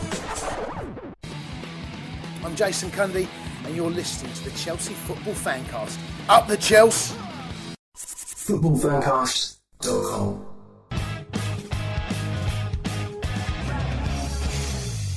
Welcome back. This is the Chelsea Fancast. I'm, of course, Stanford Chidge, and I'm joined as ever by the erstwhile Jonathan Kidd. Erstwhile, that means I'm no longer. Who am I now? I don't know. You're, so, you're so many people in one little person. Athanodge Dick. Exactly. Uh, and who else we got on the show? Mug me in. Lovely Mark Meehan. Good evening, everybody. Um, have a good six weeks off. Go to the pub, go out with your mates, go to a gig, and forget about Chelsea Football Club till the Watch Chelsea women. December. Yes, Yeah. ah, yes, we, Yeah. we should mention that. Are you going on Sunday? No. I'm going to see the third part of um, um Das um, Rheingold, Wagner's opera. Okay. You're not. You're not going to Chelsea women against Tottenham women. You're going to the opera. Well, then, good for you. Listen, we got some lots of emails tonight, and uh, I'm I'm looking at a ten o'clock finish at the moment. So, uh, J.K., if you haven't, you know, uh, coughed your last breath on that cup of char. Uh, we have one from Don Tabir. Now, now this is an interesting email, which because it's so short, I've had an opportunity to read it already. Because there was a bloke a few years ago had a go at me for doing this, and it wasn't me. And once again, this isn't me, because I don't do this. So it was uh, it was it was Dan who was eating on a couple of occasions. He admitted it and said, "I'm sorry." So this is bollock. So Don, sod off. Hang on, hang on. why don't you Why don't you actually read the email and to to see who he is accusing? I don't want to. You read it. No, it's your email. You read it. Oh, sorry. You knob. You absolute knob. Now read the all back, email. Don. Don, I'm a knob. Don, I complete. I'm a complete. I'm a complete knob. I apologise. I, w- I was so obsessed with the fact that it was somebody having a go at me again. It says, um, except for the mastication, for the love of God, Chidge, don't eat with your mic open. J.K., you're a funny guy in the voice of Joe Pesci. Hey, J.K., you- J.K., you're a funny guy. Uh, Don, you're even complimented me. Don, that's such a faux pas on my part. Oh dear, Don, I, I'm I'm so embarrassed. Don, Don, I love you. Don, I'm so sorry. My, Don, unbelievable. Don, Anyway, Don, really listen. up. It's you, Chidge. Chidge, don't eat with your mic. I know. Well, I, I, I, it could be worse. It could be worse. That wasn't you, though. That was Dan. It, no, it was me last week eating cashew nuts. I mean, and, and I'm sorry, Don. My, my, my, well, the first thing, I actually read your email and I did worse than JK. I thought you said except for the masturbation. But anyway. Um, JK, you're a funny guy. JK, you're a funny yeah, guy. Yeah, all right. You blew it the first JK, time. you're a funny Um, guy. Voice of Joe Pesci. what JK, I- you're, what- JK, you're a funny guy. He's not from Northern Ireland. What I would say, That's Northern Irish, dear. That's, what I that's- shut up. like. What I would say, what I would Yeah. say in my defence is that on a Monday, if I have a busy day, I don't eat, uh, you know, at all from lunchtime, and by about you know eight o'clock, I'm fucking hungry. So I'm sorry, but you are right. It's very bad radio rules to munch with your mic open. I can't turn them off. Well, I suppose I could mute myself, but you know, then I can't control these two lunatics on the show. But anyway, point taken, Don, and uh, I apologise. And talking of loving people, I just want to say very quickly, Claire, I love you. Anyway, it's my turn for the emails now, isn't it? Can I, can I say about Claire as well? Yeah, yeah. Claire, was, was that better, Claire? Were we? Were we? yeah, more, she said lovely things about us all night in Mixlr. were more, more, yeah, more Yeah. or less. We've redeemed less sorry. ourselves, I think. Don, Don, I'm so sorry. That Yeah, was really yeah. sorry. That was paranoia. on Don, he's a knob, but he did admit it. Right, I'm okay. big knob, Don. Ken Kendall Douglas. Hello, friends. Apologise in advance for the negativity, but here goes. Uh, read as angry as you want, JK. Well, I mean, do you want to read this, JK? I think he would prefer you to. I didn't have much of a go in the first one, did I? No, exactly. All right. But it means we're slightly out of kilter now. That's all right. it? I'll read the. Uh, you read the next one, and then we'll take it from there. Can I use this opportunity to say, Don, I'm so sorry. Sorry about that. Sorry. Sorry. Sorry. Anyway, Creep. Um, yeah, I'm a complete creep. Yeah, sorry, sorry about that. Yeah. Um, but yeah, th- thanks, thanks, thanks, Don, about saying I'm funny. Thanks. Um, uh, thanks, Don. Uh, this is from Kendall Douglas. Thanks, Don. Um, hello, friends. Apologize in advance for the negativity, but here goes. Read as angry as you want, J.K. After watching a Potter disaster against new classless United, I won't read it like that. After watching this Potter disaster against new classless United, it'll be a nice break watching the World Cup. Work gets slow for me this time of year, so I'm planning on watching as many matches as possible. Hopefully, with this long break, we can get some of our injured players back to full health. hey, I've peaked already, actually. Um, I'm not sure if it's just because I'm so fed up with how the team's playing, but Potter ball is almost worse to watch than Sarri ball. Extremely slow, tons of back passes, even when not under a lot of pressure. So the question I have for you all is this Do you think it's due to injuries, poor management, lack of desire of players, or a combination of all? This team has been maddening these past few weeks. Anyways, hope you all have a wonderful holiday season up the blues. Carefree, even when we have a wizard without a wand as a manager. Kendall Douglas. Well done, Kendall. Very good, very good. Um, I think we've covered all of those things, haven't we? All of those very things you brought up. Um, but you see, he, he's not happy. This man isn't happy. He's another one, Mark. Another one. Another one who wants him out. He wants him Only, out. only 37, 999 to go. So, shall I read this one? Are we going to go?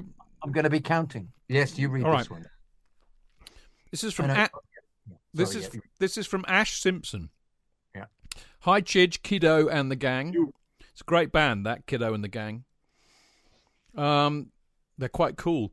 Anyway, first of all, thank you very much Ooh. for organising the Pat Nevin shit. Shindig, sorry. Um, you- what you can't see because obviously, you obviously say? you're listening in black and white. Maybe this is why we need to have this on YouTube. But you should have seen the look of contempt on JK's face at my very shit joke. That's what this show's all about. Anyway, I thought it was a good. I thought it was a good. yeah, well, joke, Mark yeah. laughed and JK just went, "Oh, for fuck's sake!" It's just perfect. I You- didn't. You so did. Anyway, first Sorry, of all, Don. first, Don, yeah, sorry. Don, Don, Don. I'm- Don, I'm sorry. Don. I'm sorry. I just wanted to say sorry, and JK is a knob. Anyway, first of all, And thank. You want to say get down on it? Come on. Oh, woohoo! hey! Nothing to celebrate, Mark. Nothing to celebrate. First of all, thank you very much for organising the Pat Nevin Shindig. Events like that aren't going to set you up for retirement, but are obviously for the love of the Chelsea podcast community. Abso bloody lootly right, Ash. Um, it was great to say hello, Chid. Yeah, it was good to see you too, mate, and have the opportunity to ask Pat who his current who his current favourite player is, which was Jorginho. Oh my god, I forgot about that. Followed by O Thiago Silva. I'm writing this directly after the Newcastle game, uh, which may be a foolish thing to do. I'm just so frustrated watching Chelsea right now. So much so, I was counting down the clock when watching the game tonight. Uh, as soon as we conceded it, conceded, it was obvious we wouldn't go, we weren't going to go and score. We're so impotent currently. Speaking of the ma- the man, uh, speaking of the man, area the last time Chelsea. Oh yeah, speaking of the man, I think he means Pat. The last time Chelsea gave me the fizz. Oh no, I don't think. Well, I don't know. The fizz was over a year ago against Juventus. I keep hearing people say, uh, "Is this squad o- is overdue?" A ho- uh, uh, yes. Sorry, I should have read this before. I keep hearing people say that this squad is overdue a, a an overhaul. I think uh, is what you mean. But 12 months ago, we were world beaters with Reece and Chile being inverted wingbacks at times. Although slightly slow tracking back tonight, I thought Lewis Hall had movements like Chile by cutting inside the pitch. Lewis can certainly pass a ball. I think he's a great little player. I really do. I'm going off here, there, and everywhere like a Pat Nevin Jimmy Greaves story. Sorry. Anyway, the main thing that is pissing me off early in Potter's reign about the apart, apart from the shit results is his play. Any fucker as a wing back. Well, quite. If we don't have wing backs, then play a back four. Absolutely, Ash. Uh, earlier, that. We Absolutely. Absolutely.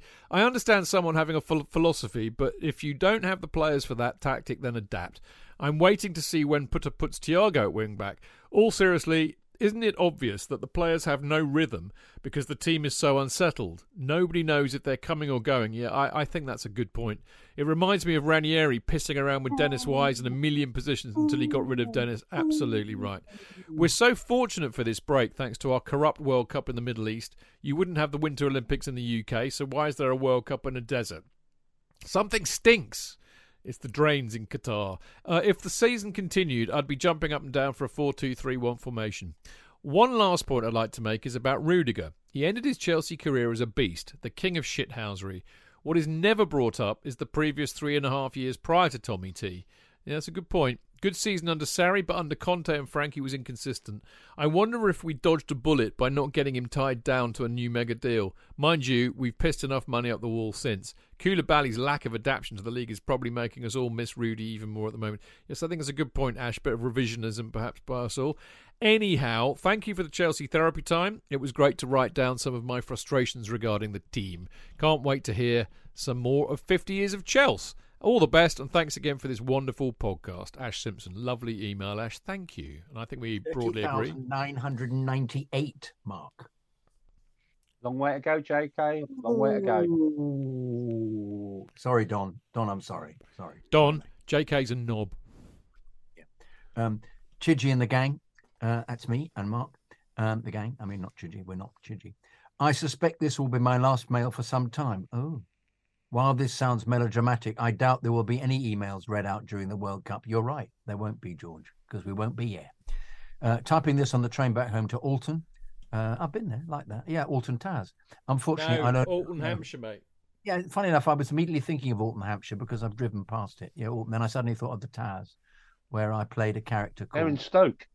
They are. They are. Mm. Yeah, yeah. I remember having to go on a. You um, know, Graham Potter really should be the manager of Stoke, shouldn't he? he should, shouldn't he? Yeah. I had to go on a roller coaster there, Mark, um, Hmm. uh, 15 times because they wanted to get different angles, uh, shooting angles, close ups. And uh, It Do you was like roller coasters? Funnily enough, no, Yeah. not now. I got I, I, in in the spirit of of uh, tangents and not giving a shit about the running sorry. order. Or Sorry, the, sorry no, no, no. Yeah, I'm about to do the same.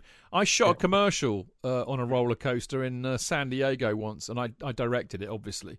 And uh, I made the actors go up and down this. It's a proper old fashioned one, you know, one of those white wooden yeah, ones. yeah, yeah, Yeah, I made yeah. the actors do it about 50 times until they were sick and they hated me and they wanted me to go up. And I said, No, I fucking hate roller coasters. I'm not going up there. Yeah, yeah, go. How to lead your team successfully. Yeah.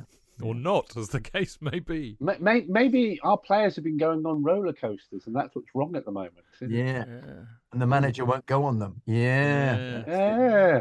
yeah. Anyway, typing this on the train back home to Alton, not Alton Towers, and one in uh, Hampshire. Unfortunately, I no longer live in Winchester, but still only a bus ride away, and I work there.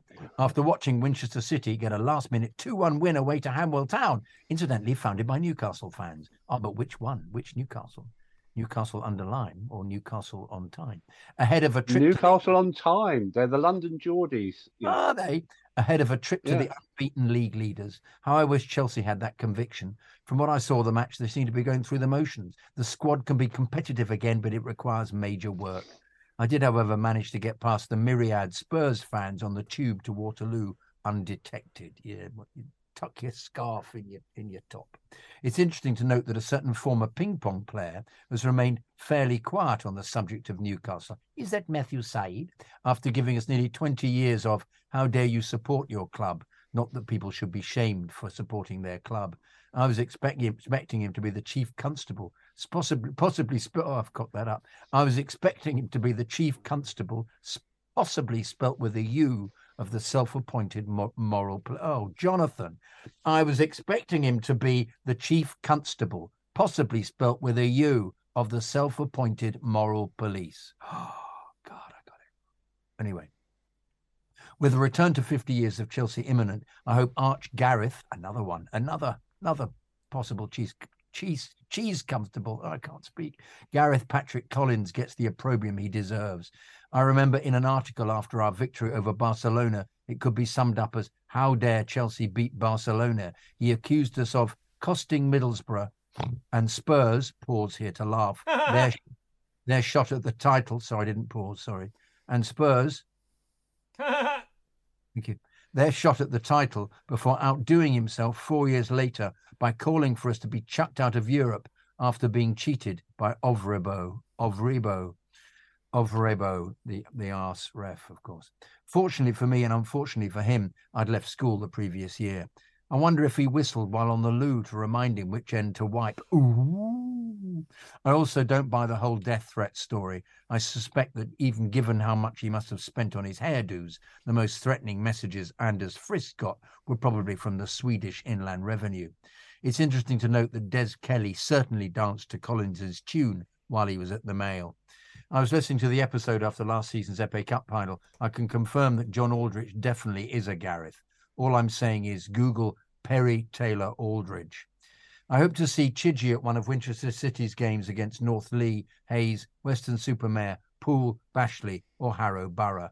I don't think I can make the one against Dorchester. Remember, you can drink outside and there's no VAR. Speak to you again after Boxing Day. Have a very happy Christmas. And until next time, up the Chelsea. George Spencer. P.S. Maybe I'll see some of you at the Chelsea women's game against Tottenham on Sunday. Well, as I said, I'm going to see uh, the ring cycle, but the others will be possibly there. Yeah, I'm not there. Tony's there. I'm there. Tony and Mark, yeah. I think probably I'm- Dan, I'm- Dino. I, I'm. It's a shame you're not going because I think I'm in Ossie's on Sunday. Mate, Oh. I, I will not be. In, I will not be fit to. Oh, sorry. You should answer that, J.K. Because he's talking about your. B82, my seat, if you get anyone. B82, second row. B82. Okay. Why are you in Ossie's? Because I decided to treat myself to a bit of hospitality for the women's game. Is it is it cheaper? Uh, it's cheaper than normal match day hospitality, but more expensive than the match ticket. But I thought, yeah, Go on, put, put a number on it. uh, forty-five quid. No way. Forty-five quid. Yeah, you're getting lunch as well? no, but free drinks for two hours. Fucking hell. So Jonathan's had a heart attack. Can I, can, can I drink 45 You've ended him, mate. You've Yeah. ended him. He's, Yeah. he, he's, he's snuffed it. He is no more. He is an ex Jonathan Kidd. He has gone to meet his maker. Uh, George, um, Tony and I on last week's shows, you may recall, are going to plot coming down to see Winchester City at home. And I will let you know on Twitter as and when that may be. But Tony's bang up for it, as am I. So there you go. Right, Tom Robson. Hey, Chidge, JK, and esteemed guest. I hope you're all well this fine Monday evening. Like you guys, I was incredibly emotional and reactionary after the defeat to Newcastle, blaming the players who weren't good enough, blaming the manager for his inept tactics. Heck, I'd have even blamed the groundsman if I knew their names. Having had a nice cup of char, right, said Fred, let's have a cup of char. See, there you go, everybody's had it. Two sugars. I calmed down and gave myself a thorough talking to. Uh, the way I see it is, this really is a process. Firstly, on the players. We bought, loaned in four new first team signings whilst also integrating a handful of new youth players, three of which started against Newcastle. It's hard enough for one new signing to come into an established dressing room or new club and immediately gel with their teammates, let alone a nearly a full 11. The chemistry and understanding on the field just isn't there yet. You can see in the way they play how, how alone they look, often opting to pass back to Mendy or Kepa, as they have no confidence playing it forward to a colleague. The ability to link up fluidly really is months of playing away. There's no getting away from that. While it may look frustrating, it just needs time and a stable starting 11. Secondly, on the manager, the starting 11 on Saturday with what he has left to pick from, I found to be quite positive, as did I, Tom, as did I. Uh, As the did I. yeah, the the front three of Mount, Broja, and Gallagher shows me he understood who his who his motivated players were, and clearly he wanted a high press with Kova and Jorginho behind for some experience and security. However, as as discussed earlier on, the players just couldn't execute, and that was a real shame. In the weeks previous, we've seen from Potter in-game tactically switches. Uh, in-game tactically switches, I think. Anyway, the example being the Man United game where he responded to United's 4-1-4-1 high pressing overload by changing our 5-2-3 to a 4-4-2 with a diamond 4 in the middle to neutralise their threat.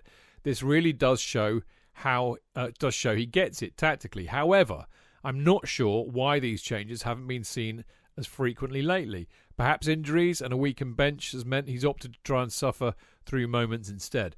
Only he can really explain this. What I think is safe to say is he wants to see his football played at all times, and he's effectively doing an early Arteta and suffering in the loss, suffering the losses in the hope of progress, and that his players will eventually catch up, and they will, I'm sure. We are, as a fan base, unfortunately used to pragmatism because of having to a get a result or you're fired, b poor squad investment, meaning we have to shield our weaknesses from the opponent to prevent a from occurring sacrificing an identity or playing style of our own. All excellent points, Tom. So, I believe we have to accept this moment with the hope that by the end of the season we start to see some combinations emerging which will only develop further over the summer, uninterrupted this time by COVID, torment, uh, tournaments, or takeovers. I almost said torment then, which a Freudian slip if ever there was. to finish on the manager, excuse the double entendre, very nice. Yes, the press conferences are boring, but have you ever considered this may, in, may be intentional? Perhaps he's a mastermind of misdirection, giving the press absolutely nothing to slander him with. It's a genius move. I imagine him throwing boots at Sterling, he, Sterling's head in the changing room one minute, then coming out to tell the awaiting media, he gave everything today, that boy. I'm so proud of him. I like to indulge in this fantasy. It helps me get through the press conferences. Well, I think you've kind of answered your own question there, Tom. Now, many people are saying get this player or that player in January, but I'm afraid that's not the quick fix solution. I don't think there's a player alive that could fix what only time can solve. Even Haaland leading the line would have us screaming, why don't they get the ball up to him quicker? Just look at the lack of service Lukaku enjoyed during his brief spell. What I would say on signings is that Declan Rice is now more important a signing than ever. Not only does he fill the defensive midfield position we so desperately need, but mainly that he has an understanding of the club and culture whilst having an established chemistry with Mount and the other English players on and off the field. That combination in the middle of the park could fix so much for us in a short space of time. Of course, other areas need uh, strengthening too, but that would be my main priority personally. So, in conclusion, guys, let's give the process a chance and accept this season for what it is and allow the club time to heal, grow, and get all its ducks lined up in a row. It is, of course, a marathon and not a sprint, and there's just no way these owners who so desperately want to build a winning empire won't get there eventually. Let's not turn on ourselves in the meantime and create turmoil, turmoil as that will only slow the process. At the end of the day, we all want the same thing. I feel sad in having to concede this defeatist conclusion, as I love Tuchel's mantra of not tomorrow now, win today. But for the reasons stated above, I just can't see that, that happening with this group in this moment. Instead, I will give them my patience. But if they fuck it up next season, hashtag Potter out. Only joking, maybe. Enjoy the break, guys, and up the fucking Chels. Tom. Tom, I think that's an excellent email. The one thing I would, would, would say, the gripe that I have, I think you're right. I think Potter is good in game tactically, but notwithstanding, you know, I think if he actually started the, the fucking correct formation at the beginning, he wouldn't need to do that. You know, I, the number of times we've had to play against teams with a back four or three or four in midfield, and he sets us up light in midfield, is, is just really annoys me. And he ends up nearly every match playing with more players in midfield and a back four as a consequence. Why don't you fucking start playing it like that? That's my gripe. And I think that you made another excellent point which I've now completely forgotten about. Um, Declan Rice, yes, I couldn't agree more. I mean, everybody with half a brain cell has been saying for weeks and weeks, months and months, years and years, the problem that we have at Chelsea is our midfield. We don't really have what I would call a bona fide defensive midfielder, i.e., one that can effectively shield the back three or four, and and just you know is like a wall. Nothing, no, nothing shall pass. Um, and we, at the same time, don't have anybody who can transition the ball quickly up front. I mean, I know Trent Jorginho can do that, blah, blah, blah, blah. But I think in Rice you've got both, and I think he, he would really be a massive, massive asset. So I hope that the other thing, of course, West Ham are playing like shit, so they won't make the Champions League or even the Mickey Mouse tournaments either. So there's a chance that he might say, you know what, they've had a good run. I'm not going to get Champions League football uh, with West Ham. Maybe it's now time to go to Chelsea. I hope so. Anyway, uh, Gabriel Ewan. It would, wouldn't it? It would be lovely. I'd, I'd love that. Plus the fact it would fuck off all the Georgine Easters, Sarri Easters, and other weapons on Twitter. He's English. They're all biased because he's English. Yes, the other thing, isn't it? Oh, oh. Yeah, speaking of uh, of Pulisic, um, uh, he needs to perform, doesn't he? Really? He'll score a hat trick against England in the World Cup. You heard it here first. He'll score against us. I bet he does. Yeah, definitely. Yeah. Um, I'm described here as our very own Saf. What's that? Sir Alex Ferguson. No. Must be something else. South London? No, it's Sir Alex Ferguson. No. Yes. No. Yes. It must be silly ass fool. No. Anyway, okay. Uh, dear Chidge JK, our very own Sav, Sav, Sav London, and all fantabulous guests. It's Mark, it's Mark Meehan. I think it's fair to say the recent performance of this team is nothing less than depressing and embarrassing. That's 39,997, Mark. Um, No, 98 because Tom Robertson's letter was a very good one. oh, he gets one back, does he? All right, all right. Yes, uh, Um, and, and Uncle Chidge will be a millionaire if Chelsea continue to play like this after the World Cup.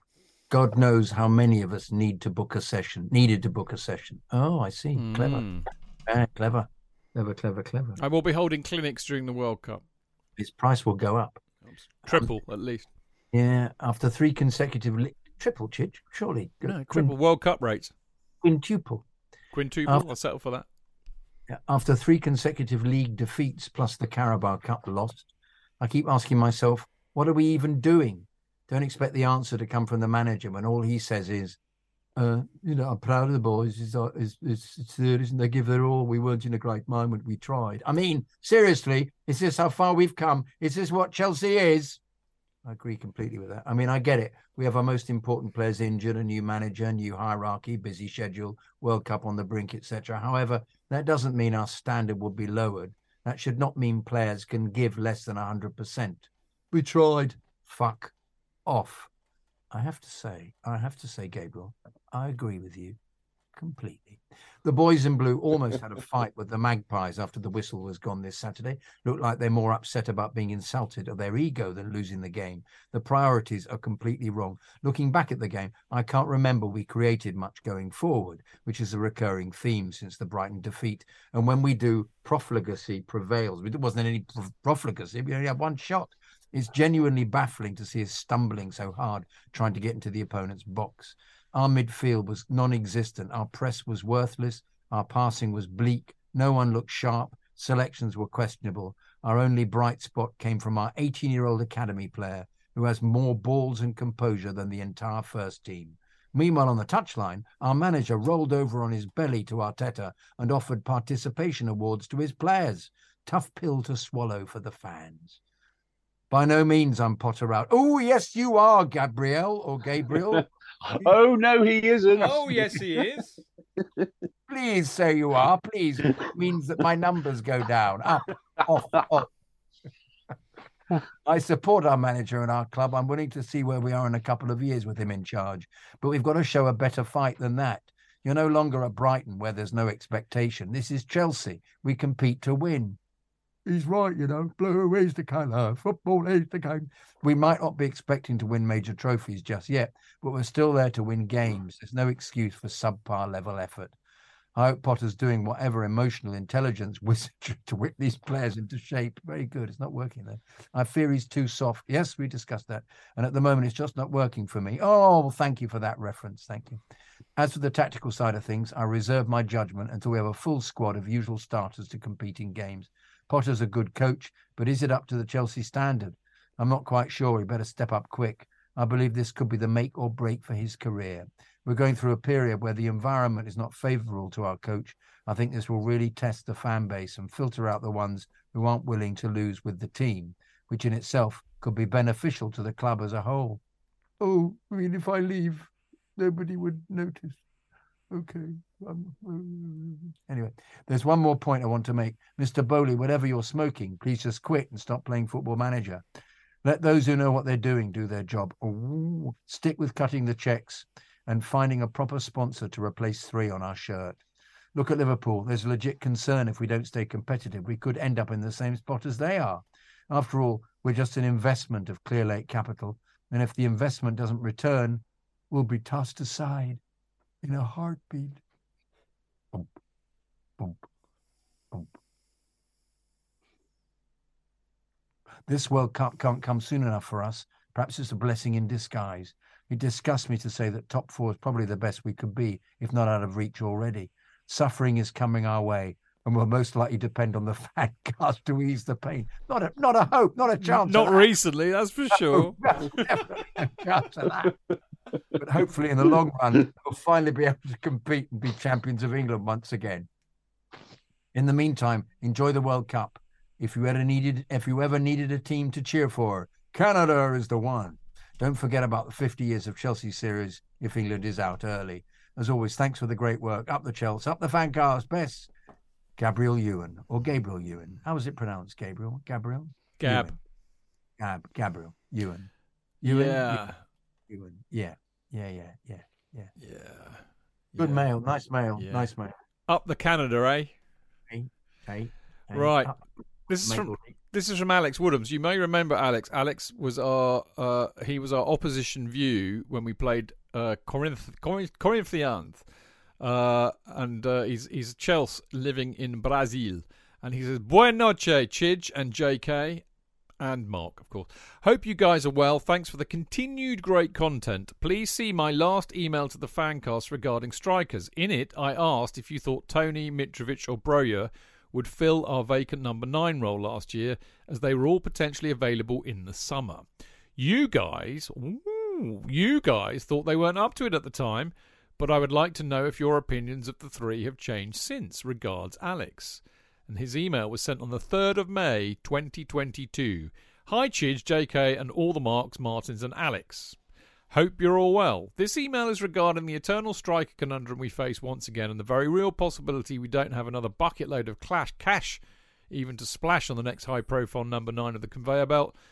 I know this is a bit speculative a bit of a speculative thought experiment, but nonetheless I would like to hear your thoughts. Out of these three budget alternatives, which has which has impressed you the most?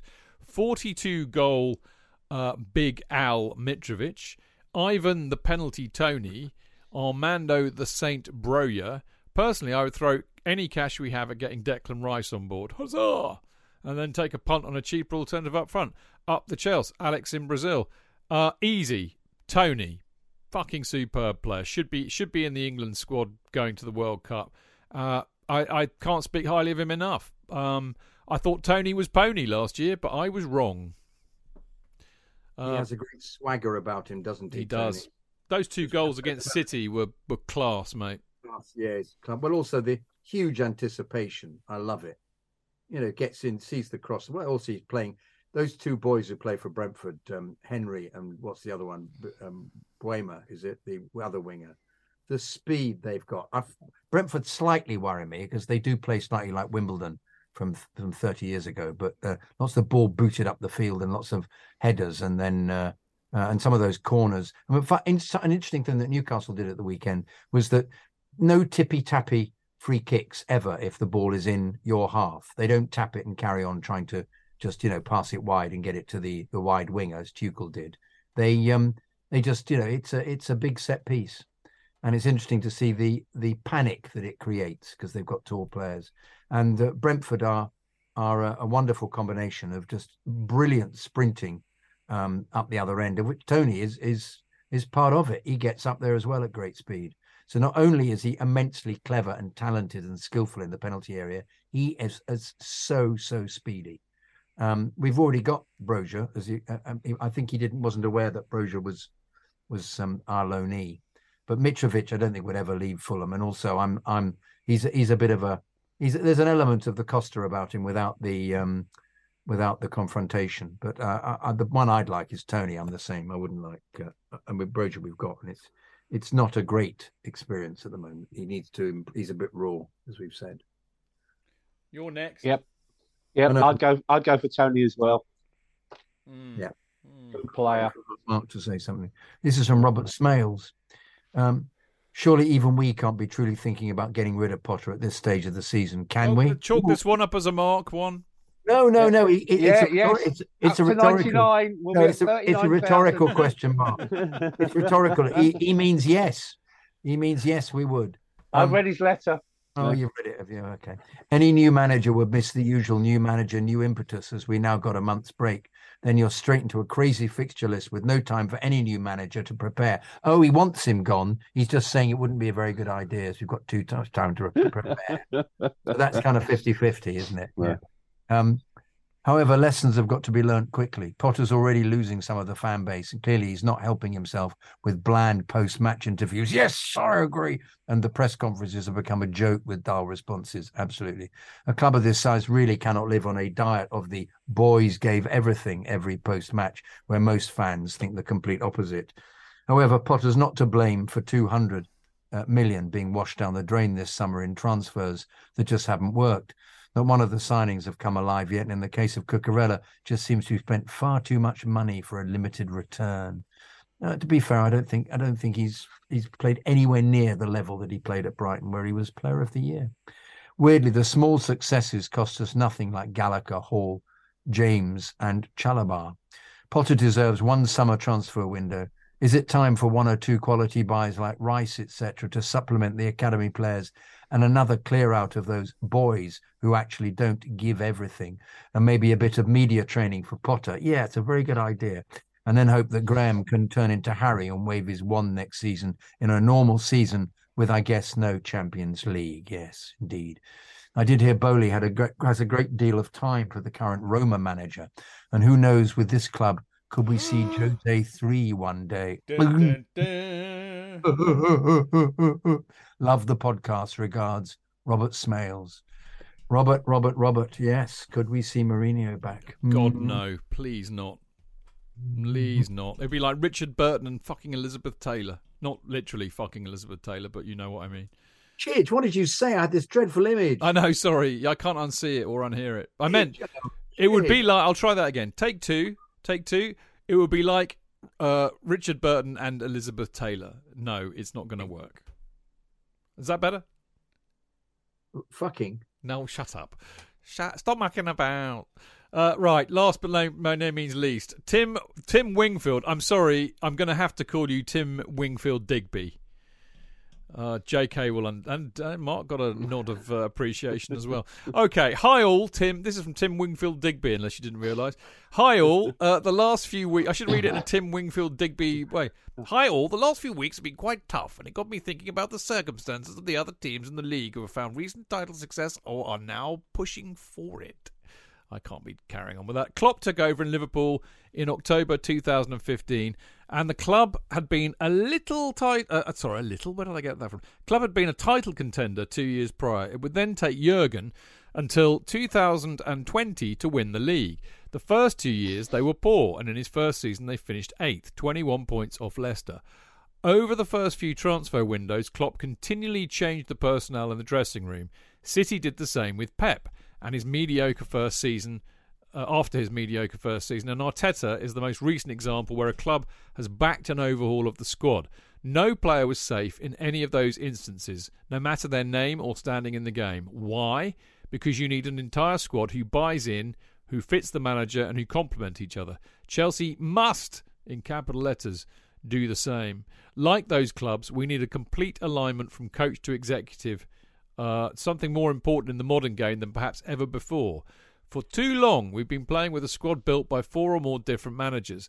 Tuchel might have plugged some of the holes and the ship was able to keep sailing, but inevitably it was always going to start sinking. That's a good point. Now it's time to bring the ship into dock and replace the hull. Only then can we raise the mast and sail away to the title land. I love your imagery, Tim befitting of a Wingfield Digby, I think. That leads to this question Which players in the squad realistically should be moved on? Up the Chelsea and all the best, Tim. Um, I'm, the quick point I'm going to say, I totally get what you're saying, and I think the problem that I've had recently is that, uh, you know, um, Potter is not Klopp or Pep. Um, Arteta is a good comparison in a way, but you know, anyway, we could argue that to the cows come home. I think that just illustrates the difficulty that a lot of the sports are having because it's this is not a black and white argument. It is very grey and nuanced. And in terms of who I would get rid of in the squad, okay, let's work from back to front. Mendy. Um, I, I hesitate to say Koulibaly, but I do. Silva will go. I'm not Dave. Sure. Dave, obviously, yeah. Cucurella, maybe his utility. Keep, keep Chalobah. Oh, I know. Well, okay. I'm just getting through the ones that we should be moving on. So Mendy, Dave, Koulibaly. I don't know. You should probably give him more time. You can say the same about Cucurella. Silva will go anyway. I expect. Uh, in the midfield, um, Jorginho definitely. Kante probably. Kovacic I would keep. Cheek maybe if you can get better in than him, maybe he has to go. Pulisic I don't think will stick around. Ziyech will go. Aubameyang will go. Um, who, uh, anybody else? If I missed any, Ziyech will go. Obviously, uh, James will go. No, no, James James stays. Chilwell stays. Mount stays. Gallagher stays. Broja stays. What if the club cease to have any? They've got to get them under contract, haven't they? Otherwise, you might find some of these players wanting to leave if we're low down in the division and not doing very well and not playing Champions League football. Well, a, there is a there is an issue there. As, as I said yeah. earlier, I would keep Havertz actually, even though he's having a stinker. I think maybe this is more World Cup oriented than anything else. But I, I, I, think there's something about Havertz. I would keep him. But yeah, I mean, you know, easily with one one you know waft of my pen, I would get rid of at least half of them, and I think that tells you everything, really, doesn't it? Mark, what say you, old bean? Uh, not too dissimilar. Uh, I think Mendy will move on. I think Dave uh, may move on to the coaching side. His playing days will soon be up. Koulibaly, yes, I think one good game and five doesn't quite work for me, but it's his first season, so I'd still give him time. Same, same with Cucurella. Uh, Loftus Cheek, I like Ruben, but he's had so many, so many opportunities, and he's never actually you know, made the place permanently his own. So I could see him moving on. I think J5 will go. I think Kante will go. I think Havertz might go. I just, I, I, agree, he's a good player, but he's not doing it at the moment. I wouldn't be in the least bit surprised if he moved on or went back to Germany.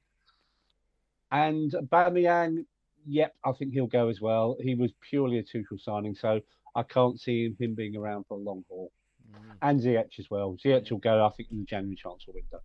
Are you broadly in agreement with that, JK? Right. All right. Okay, well, that's good because that, I'm afraid, is all we've got time for tonight. And in fact, the next six weeks. What are you going to do without us? Anyway, while the World Cup is on, we do plan to do a few editions of My Chelsea when I bother to phone up relevant people and wallow in the nostalgia of our 50 years of Chelsea series. Uh, mark me and willing. Yep, I should be around. I think the next one is a 2004-5 season. Ooh, That, goody. yeah, so that might be one to get a few more people on as Well, obviously okay. Our, our first title in 50 years. Okay, Yeah. I'll think about Yeah. it. I'll think about Yeah. it. That'll make it a five-hour show if we get more people on. No, no, no, no, no, no. Yeah, we, We- we, can, be Yes, yes, we, can, yes. we can be disciplined. Yeah. Well, well, should we do them on a Friday night or a Monday night? I don't mind. What I'll do, mate, because the you know I haven't done a schedule for obvious reasons. Um, what I'll do is I'll figure out what we've got to do and fire a few dates at you and see because you you have as you now know you've made yourself completely indispensable. You are the 50 years of Chelsea series. Not that I want to load any expectation or pressure on No, you. no, So- no pressure. No All right. pressure. So let let me fire a few dates at you both, and then we'll take Yeah. it from there because we know what we have to do, and it is it is a lot of work for me to prepare them, and for you too, because you do these fantastic notes. So we'll take it from there. All right. But yeah, we will return with the 50 years of Chelsea series because we don't want you all going loopy over the next six weeks. But anyway. When we do, we'll let you know and uh, keep a lookout in the usual places for them when they go up. Uh, now, uh, we do hope to hope. Oh, that sounds a bit ominous, doesn't it? We hope to be back to report on the Bournemouth, Forest, and City matches, but I won't be with you. I've decided after 15 years that I'm sta- no, no, I'm joking. Uh, I won't be with you for very good reason, actually, because my my lovely lady wife, uh, who finds me very irritating, as you can imagine, has demanded that we go on holiday uh, in January, and uh, so I'm off to Lanzarote, mate. Uh, and I'm also going to be in Frome for Christmas. So, Chris Axon, you have been warned. I will be knocking on your door to escape my mad family for a, a, a local hostelry that I can get drunk with in, with you. Uh, but I'm in Frome for Christmas, and then literally right after that, I'm buggering off to uh, Lanzarote for some summer, some winter sun. So I won't be back until the 8th of January. Uh, so I think what we're going to have to do is we're going to have to twist Dean Mears' arms and get him to present uh, the shows because he did a fabulous job last time, but also to publish them, which I never haven't told him how to do that yet. So I, I need to have a, a masterclass with Dino. Thanks, Dean. I know you will. Very sweet of you. Uh, anyway, if not, then we're doomed. We're doomed, I tell you. We're doomed. I'll think about it. There might be another way around it, but anyway. Uh, so uh, yeah, it could be it could be a two month break from the fancast. You lucky people. Uh, we'll see. We'll see. Anyway, there you go. A quick reminder: Patreon. Thank you for the people that signed up. Justin is the latest, and I, I was tardy in getting him an email. Hopefully, you've got it all now, and you can join the Discord group because that's what happens if you do uh, feel so disposed to bung a few quid our way. Uh, for doing all the stuff that we do, uh, you can do it via Patreon, which is patreon.com forward slash Chelsea Fancast. Uh, and uh, for that, you get uh, a mini Kerry Dixon banner if you want one. Um, and you can also uh, join our Discord group, which is great fun. I mean, I had such a lot of fun ranting and raving on Saturday watching the Newcastle match with you lot. I've got quite sweary on there recently. I seem to. I think I've been dropping a lot of F's and C's recently, so it gives you an idea of my in the moment state of mind. Um, but there you go. So Fiddlesticks, Fiddlesticks and Clot. that's the one, JK. You got it in one. Don't forget, um, when we're back, send us some emails, uh, and you can send those to chelseafancast at gmail.com. And of course, if you want to send them anywhere else, Patreon, uh, Instagram, Twitter, Facebook, it's all the same. So there you go. And you can follow the show on all the social media at Chelsea Fancast, me at Stamford Chidge, Jonathan at Jonathan Kidd, and Mark at Eddie Mac, B A W A. Mark. Um, saw a great tweet by Marco today, and it's just occurred to me that actually you are you and Marco and the gang are probably hoping that we do get relegated this season, so that it'll add a little bit of oomph to your come along, come along, come along and sing this song with the boys in blue, Division Two. We won't be here for long. Book. Am I right? Yes. Well, we don't want to be relegated. Nearly Yeah. got him there. I, I've already said tonight that's not going to happen. But uh, if, if those people listening to the show are on that social media thing called Twitter, Yes. Uh, a gentleman of this parish called Mark Worrall has tweeted something this morning. You need to keep a close eye on Mr. Worrall's tweets in the coming weeks. He's made reference to an extraordinary tribute to a Chelsea team that defined a generation. All we'll say at this stage is John Neal's Blue Light Army will present Come Along and Sing This Song, Chelsea 1983 to 84, very, very shortly. Mm. You need to keep an eye on the social medias. We'll be launching it very, very soon.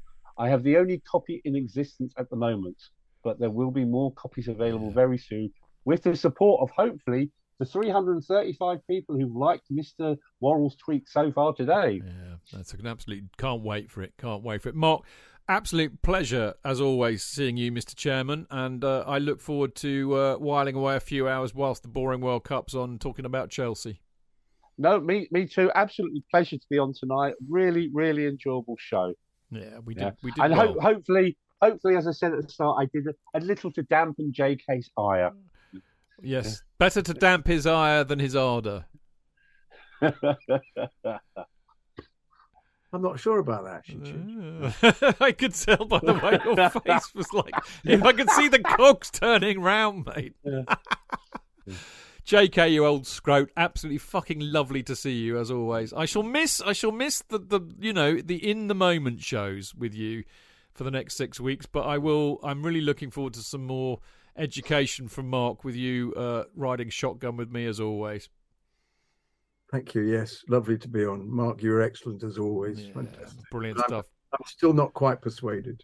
Yes, indeed. Well, don't, don't, don't worry. Put it this way: if we're here in this time 12 months and Potter is not our manager because he's failed miserably, I'll buy you dinner. Right, there you go. You remember where you heard that first. Yeah. Be gluten free. Yes, indeed. That's fine. It can be gluten free. Enough. Right. Uh, thank you for listening, especially you very lovely and brave people in Mixlr. Uh, we won't see you on Friday night. We'll see you sometime in the new year. Maybe without me for a week or two, but who knows. Until then, stay safe, enjoy the World Cup if you if you are that way inclined. Uh, but most of all, and this is very important, keep it blue, keep it carefree, and keep it Chelsea.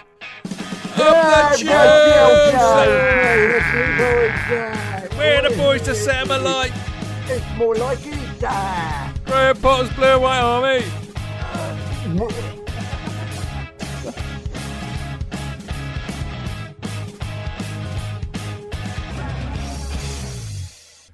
It's the 90th minute. All your mates around.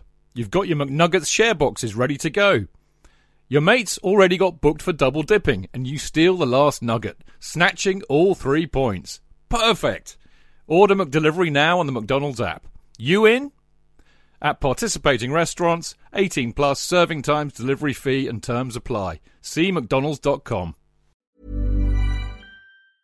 Normally, being a little extra might be a bit much, but not when it comes to healthcare. That's why United Healthcare's Health Protector Guard fixed indemnity insurance plans, underwritten by Golden Rule Insurance Company, supplement your primary plan so you manage out of pocket costs. Learn more at uh1.com.